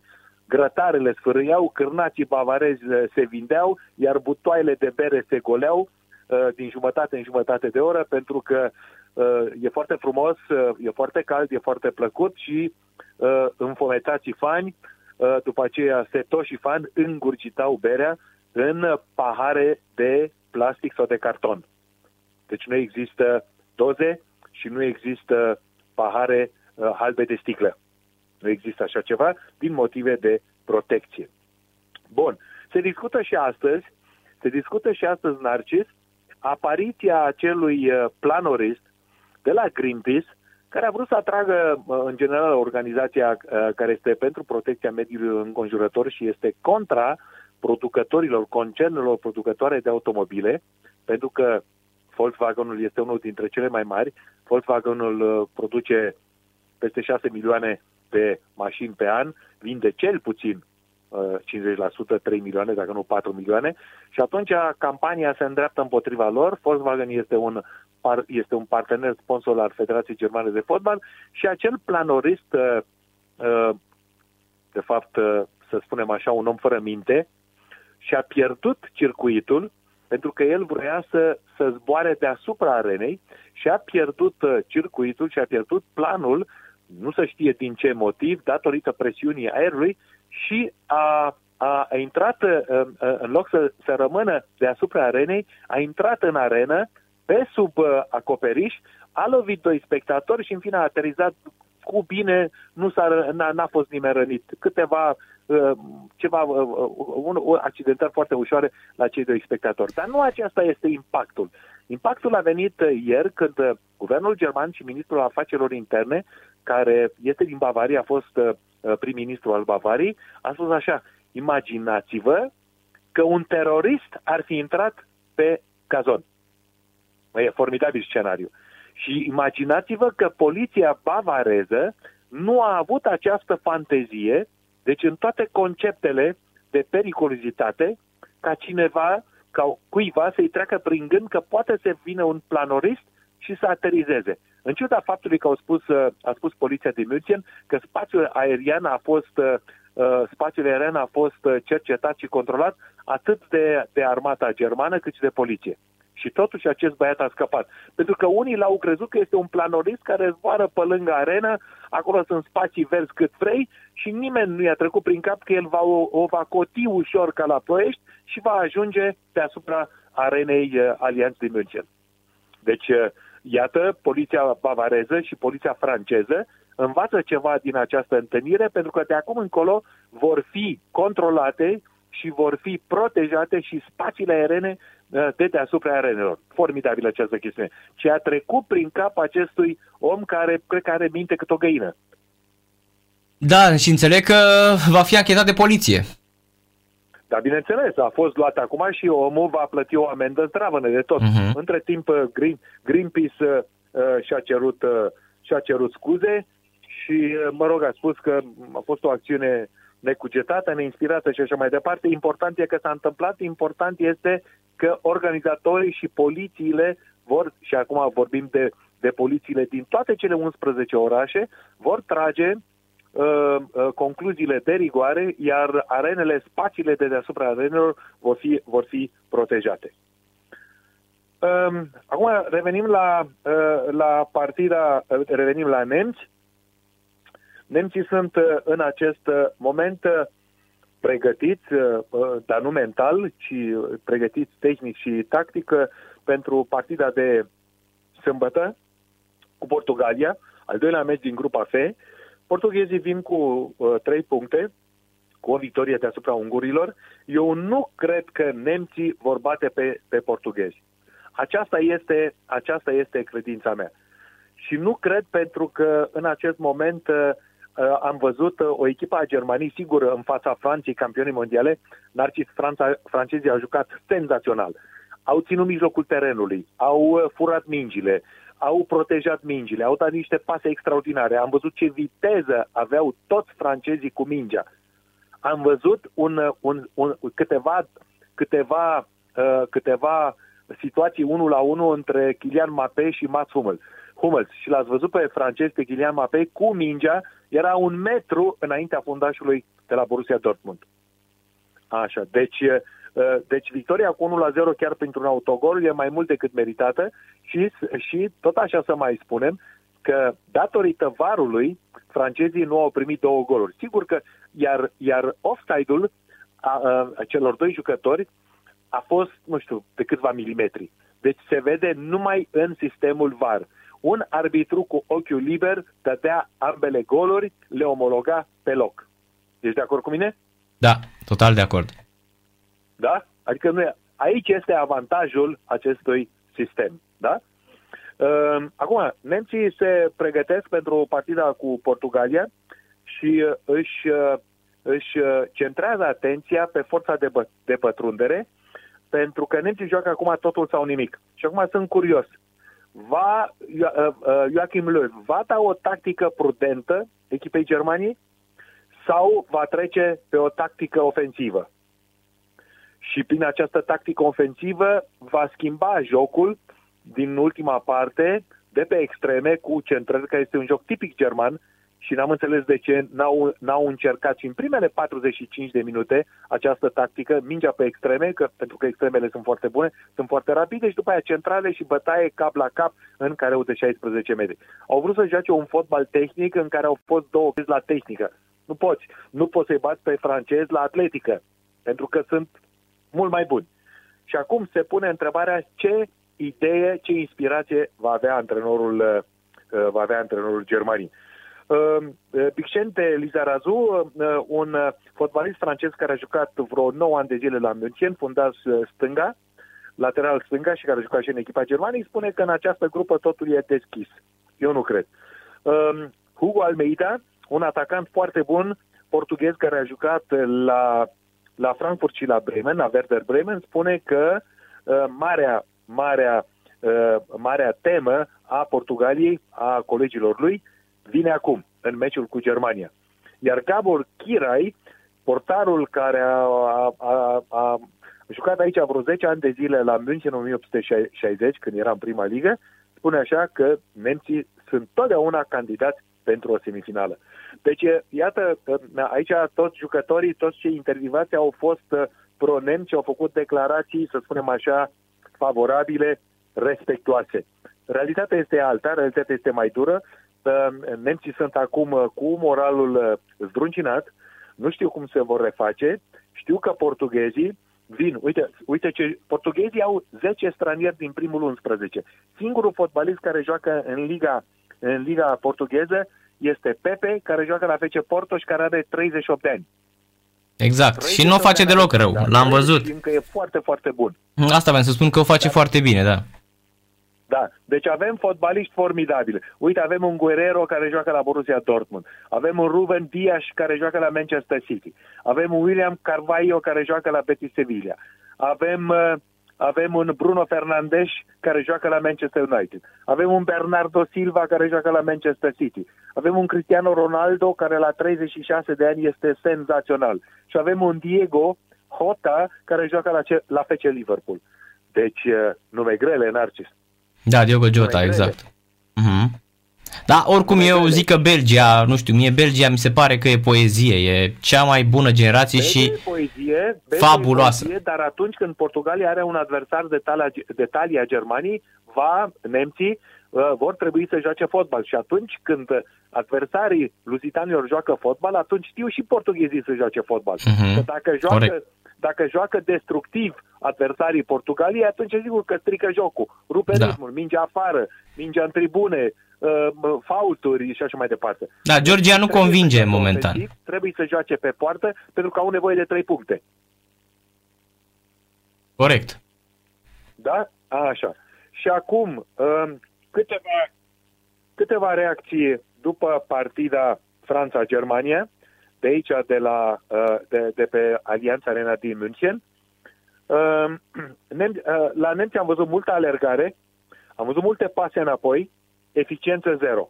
Nu mi-aduc aminte, poate, chiar, poate doar la campionatul mondial din Rusia, unde echipa Germania a fost o catastrofă, să fi dat atâtea pase înapoi cât, a dat, cât au dat în partida cu Franța. Și atunci stau și mă întreb, ori nemții s-au dus și au avut mentalitatea românească, mergem să nu pierdem, și să furăm un zero zero sau un unu la unu, dar nu să câștigăm, pentru că asta a reieșit din, din stilul lor, numai că acum cu Portugalia trebuie să joace ofensiv. Trebuie să joace ofensiv. Așa, din punct de vedere, din punct de vedere al, al, al, al, al Franței, aici am avut fotbaliști, deci dintr-o dată Pavard, care joacă la Bayern München. L-avem pe, pe Griezmann, care joacă la Barcelona. Uh, am, avut, uh, am avut omul meciului, man of the match, Paul Pogba, care a primit cea mai mare notă de la colegii noștri de la Biblia fotbalului german, uh, unu virgulă cinci, unu e cea mai mare notă în Germania, și care a dominat și a jucat senzațional. De altfel și autocolul lui Mats Hummels este urmarea unei pase diagonale, unei deschideri uluitoare uh, către partea stângă, de unde vine un, uh, un, un băiat, Lucas Hernandez, fundașul lateral stânga, care joacă în Franța, dar și la Bayern München, și care a centrat ca la biliard. A de, de s-a lovit mingea de piciorul lui Mats Hummels, care a vrut să o dea peste poartă, bineînțeles, și așa a intrat în poartă, pentru că n-a avut nicio șansă portarul Neuer. Deci, iată, presa a fost foarte ofensivă și chiar critică, o, o serie întreagă de foști fotbaliști internaționali l-au criticat pe Yogi Löw. Sigur că au spus, domne, angajamentul a fost bun, domne, și-au dat silința, dar cu, dacă, alergi, dacă alergi acum cincisprezece kilometri de pomană și dacă îți dai silință și ești echipă de elan, cum mi-aduc aminte în comentariile uh, ziarului Sportul din anii șaptezeci, șaizeci, șaptezeci, optzeci, echipă de elan. Da? Uh, cu elanul nu câștigi. Câștigi cu știința jocului și cu pasele perpendiculare și cu șuturile la poartă. E, dacă Germania va, își va schimba tactica, aceasta o vom vedea sâmbătă, la ora optsprezece aici la München, ora, uh, ora Europei Centrale, va fi ora nouăsprezece în România. Pronosticul tău, Germania-Portugalia? Bate Germania. Bate Germania. Bun, perfect. Și acum trecem la, trecem la, ultimul, la ultimul subiect, tenis. De la München mergem în, în Vestfalia, la Halle.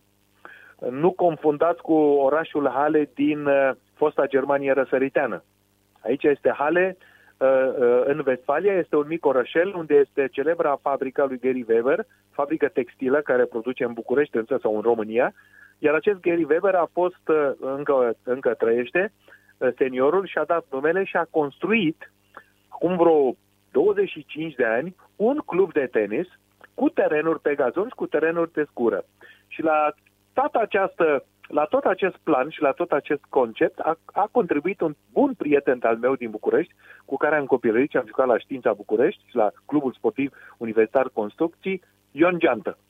Ion Geantă, prietenul meu Ion Geantă, este uh, din familia romilor. Dacă când spun bun prieten cu mine, Narcis, spun prieten. Uh, a venit dintr-o familie unde erau zece copii și el cu fratele lui au jucat tenis și au câștigat în felul, în felul acesta existența, au primit supralimentații. Ion a fost mult mai atent și a făcut facultatea, a făcut carieră, a devenit antrenor federal, Federația Română de Tenis, a avut o deplasare, a plecat și s-a apucat în Germania. Vorbește perfect limba, limba germană cu dialect vestfalic, dar perfect. Scrie, citește perfect și a fost mâna dreapta lui Gary Weber. Gary Weber fiind unul dintre cei mai mari industriași din domeniul textilelor, din domeniul european al textilelor. Iată ascensiunea unui băiat din treisprezece septembrie. Ca să știi, ca să aflați unde a stat. Cei care sunt în treisprezece septembrie, probabil că s-a schimbat acum totul, înainte mai erau căsuțe mai mici până să se facă blocurile. Acest mare antrenor de tenis din România vine din treisprezece septembrie din București. Și atunci Gary Weber a obținut licența de la A T P și a construit un turneu și l-a invitat pe fiecare dată pe Roger Federer, cu care a făcut un contract pe viață. Și i-a spus așa: Roger, atâta timp când joci tu tenis, ești invitat la hale. Invitația Narcis de la hale nu este pe, pe nasturi și pe monede vechi. Este pe un milion de euro garanție de participare. Și a venit prietenul nostru Roger Federer, a jucat și în turul doi l-a bătut Marea Speranță Canadiană, un jucător pe care, care mă încântă ochii când îl văd, Roger, Roger Alieseme, și care l-a bătut pe Maestro. Dar Maestro a plecat acasă cu un milion de euro. Astăzi, o altă, un alt pocinog al celui mai bun jucător de tenis din Germania, Alexander Zverev, de etnie rusească, care a fost bătut de, a fost eliminat de francezul Humbert. Și Alexander Zverev nu vine cu nu vine numai așa ca să-l salute, să salute familia Gary Weber, vine tot așa pe o garanție, după părerea mea, de cel puțin cinci sute de mii de euro. Deci, Gary Weber Open se joacă fără vedete. Mergem la Berlin. La Berlin, în capitala Germaniei, și este în capitala și este vorba de, de partea vestică de Berlinul, fostul Berlin Occidental, unde eu am fost prima oară în o mie nouă sute optzeci și trei și era, intrasem deja la Radio Europa Liberă și a fost prima mea deplasare pentru că a fost un meci de Cupa Davis, Republica Federală a Germaniei, România, la Berlin. Și au existat din partea românilor, din partea autorităților comuniste ale vremii, câteva critici au mai mărâit puțin pentru că Berlinul nu era Germania. Berlinul era ocupat de cele patru puteri. Sovietică, americană, franceză, engleză. Și în, într-un cartier de o frumusețe extraordinare, aici este clubul de tenis, un club care are astăzi peste o sută și ceva de ani, atunci s-a jucat Cupa Davis și astăzi se joacă un turneu feminin pe iarbă. Terenul principal și arena se numește Steffi Graf, pentru că aici Steffi Graf a câștigat de vreo șapte opt ori turneul, pe zgură, nu pe iarbă, și s-au adunat jucătorile. Una dintre, dintre favorite, dintre favoritele nemților, Angelique Kerber, a fost eliminată de Vika Azarenka. Angelique Kerber a venit și ea la Berlin și nu a venit așa să vadă numai capitala și să o salute pe Angela Merkel, ci a venit să ia și o garanție de două sute de mii de euro. Vika Azarenka, care a bătut-o în două seturi și care este mare favorită, a primit și ea garanție de participare. Deci și aici garanția ei, poate mai mică decât a, a nemțoaicei Angelique Kerber, și unii se vor întreba de ce organizatorii plătesc garanții mai mici străinelor. Pentru că jucătoarele autohtone țin firma unui turneu și nu jucătoarele străine. Nemții vor să-și vadă, vor să-și vadă întotdeauna favoriții și favoritele. Și acum, săptămâna viitoare, Narcis, trecem de la Berlin la Bad Homburg. Bad Homburg este o stațiune, cum am spus, balneoclimaterică. Aici sunt băi termale, imperiale. Aici venea familia imperială în, la sfârșitul secolului nouăsprezece, începutul secolului douăzeci. Bineînțeles, cu club de tenis. Înainte jucau numai, numai mărimile, măriile lor, jucau tenis. Și, și uh, aici e un club de mare tradiție, s-a organizat un turneu, s-a luat licența pe iarbă. Simona Halep revine în circuit săptămâna viitoare, dar nu vine nici degeaba, pentru că și ea este cotată la o garanție cam de maximum o sută cincizeci de mii de euro. E, iar deci ea nu vine în pregătire nu numai pentru Wimbledon. Deci ea vine, s-a anunțat, și pentru acești bani, care fără să dai o minge, înainte de a intra în turul întâi, ai deja o sută sau o sută cincizeci de mii de euro ca garanția de participare. Și acum, acum există, există aici între, între jucător sau managementul jucătorului sau a jucătoarei și organizatori există totdeauna un contract. Înainte contractul era simplu. Vii, ai luat banii. Astăzi organizatorii îți spun așa. Vii, dar dacă treci două ture, îți iei banii. Că dacă tu vii și faci numai o prezență formală și ai luat banii, atunci ai păcălit. Și pentru că foarte mulți organizatori de turnee din toată lumea au fost păcăliți, pun condiții. Două, două tururi trebuie să treci. Așa. Deci, deci aceasta, aceasta este situația acum și în fotbal și în tenis, pentru că ne vom concentra, reconcentra pe tenis datorită turneelor pregătitoare înaintea Wimbledonului. Cu aici, aici Narcis, cu această știre despre Simona Halep, m-am oprit.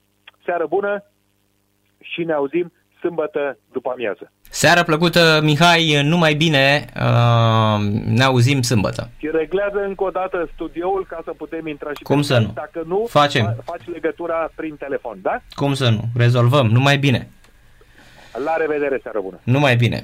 Absolut uh, fabuloasă naționala asta a Belgiei, dar să știți că și Danemarca a avut o replică bună. Marcat, a avut o bară din nou Braithwaite mai devreme. Minutul nouăzeci și trei, Belgia conduce cu doi la unu și cred că este cel mai frumos meci de fotbal pe care l-am văzut la Euro în această, în această ediție absolut fenomenală. Belgia este o națională de care ne vom îndrăgosti cu siguranță la cum arată în această, la această ediție de Euro. Minutul nouăzeci și cinci, Danemarca, Belgia, în continuare unu la doi și într-adevăr putem spune șampionilor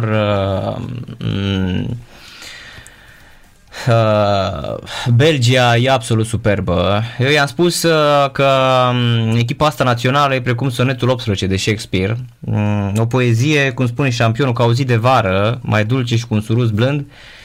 Kevin De Bruyne este cel mai bun mijlocaș al fotbalului de la Baggio, cu ochii albaștri și pistrui evidențiați, iar picioarele care ating mingea o ard și aceasta se stinge în plasă ca printr-o magie.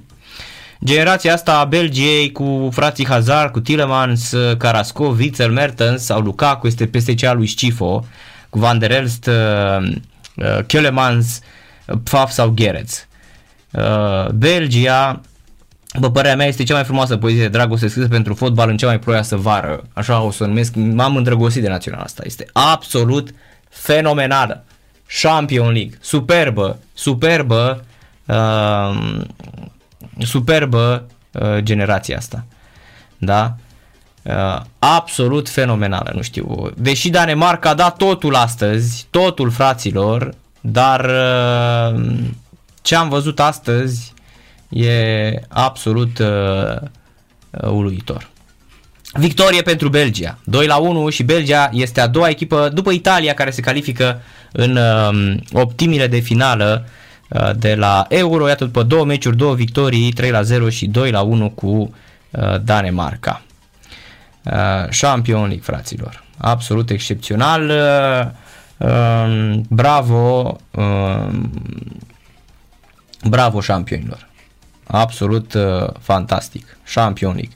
Gata. Deci m-am îndrăgostit de generația asta Belgiei. Asta a fost și emisiunea. V-am pupat. Ne auzim mâine seară. Rămâneți cu Sport Total F M. Noapte bună. Fluier final cu Narcis Drejan la Sport Total F M. Sport Total F M. Mai mult decât fotbal.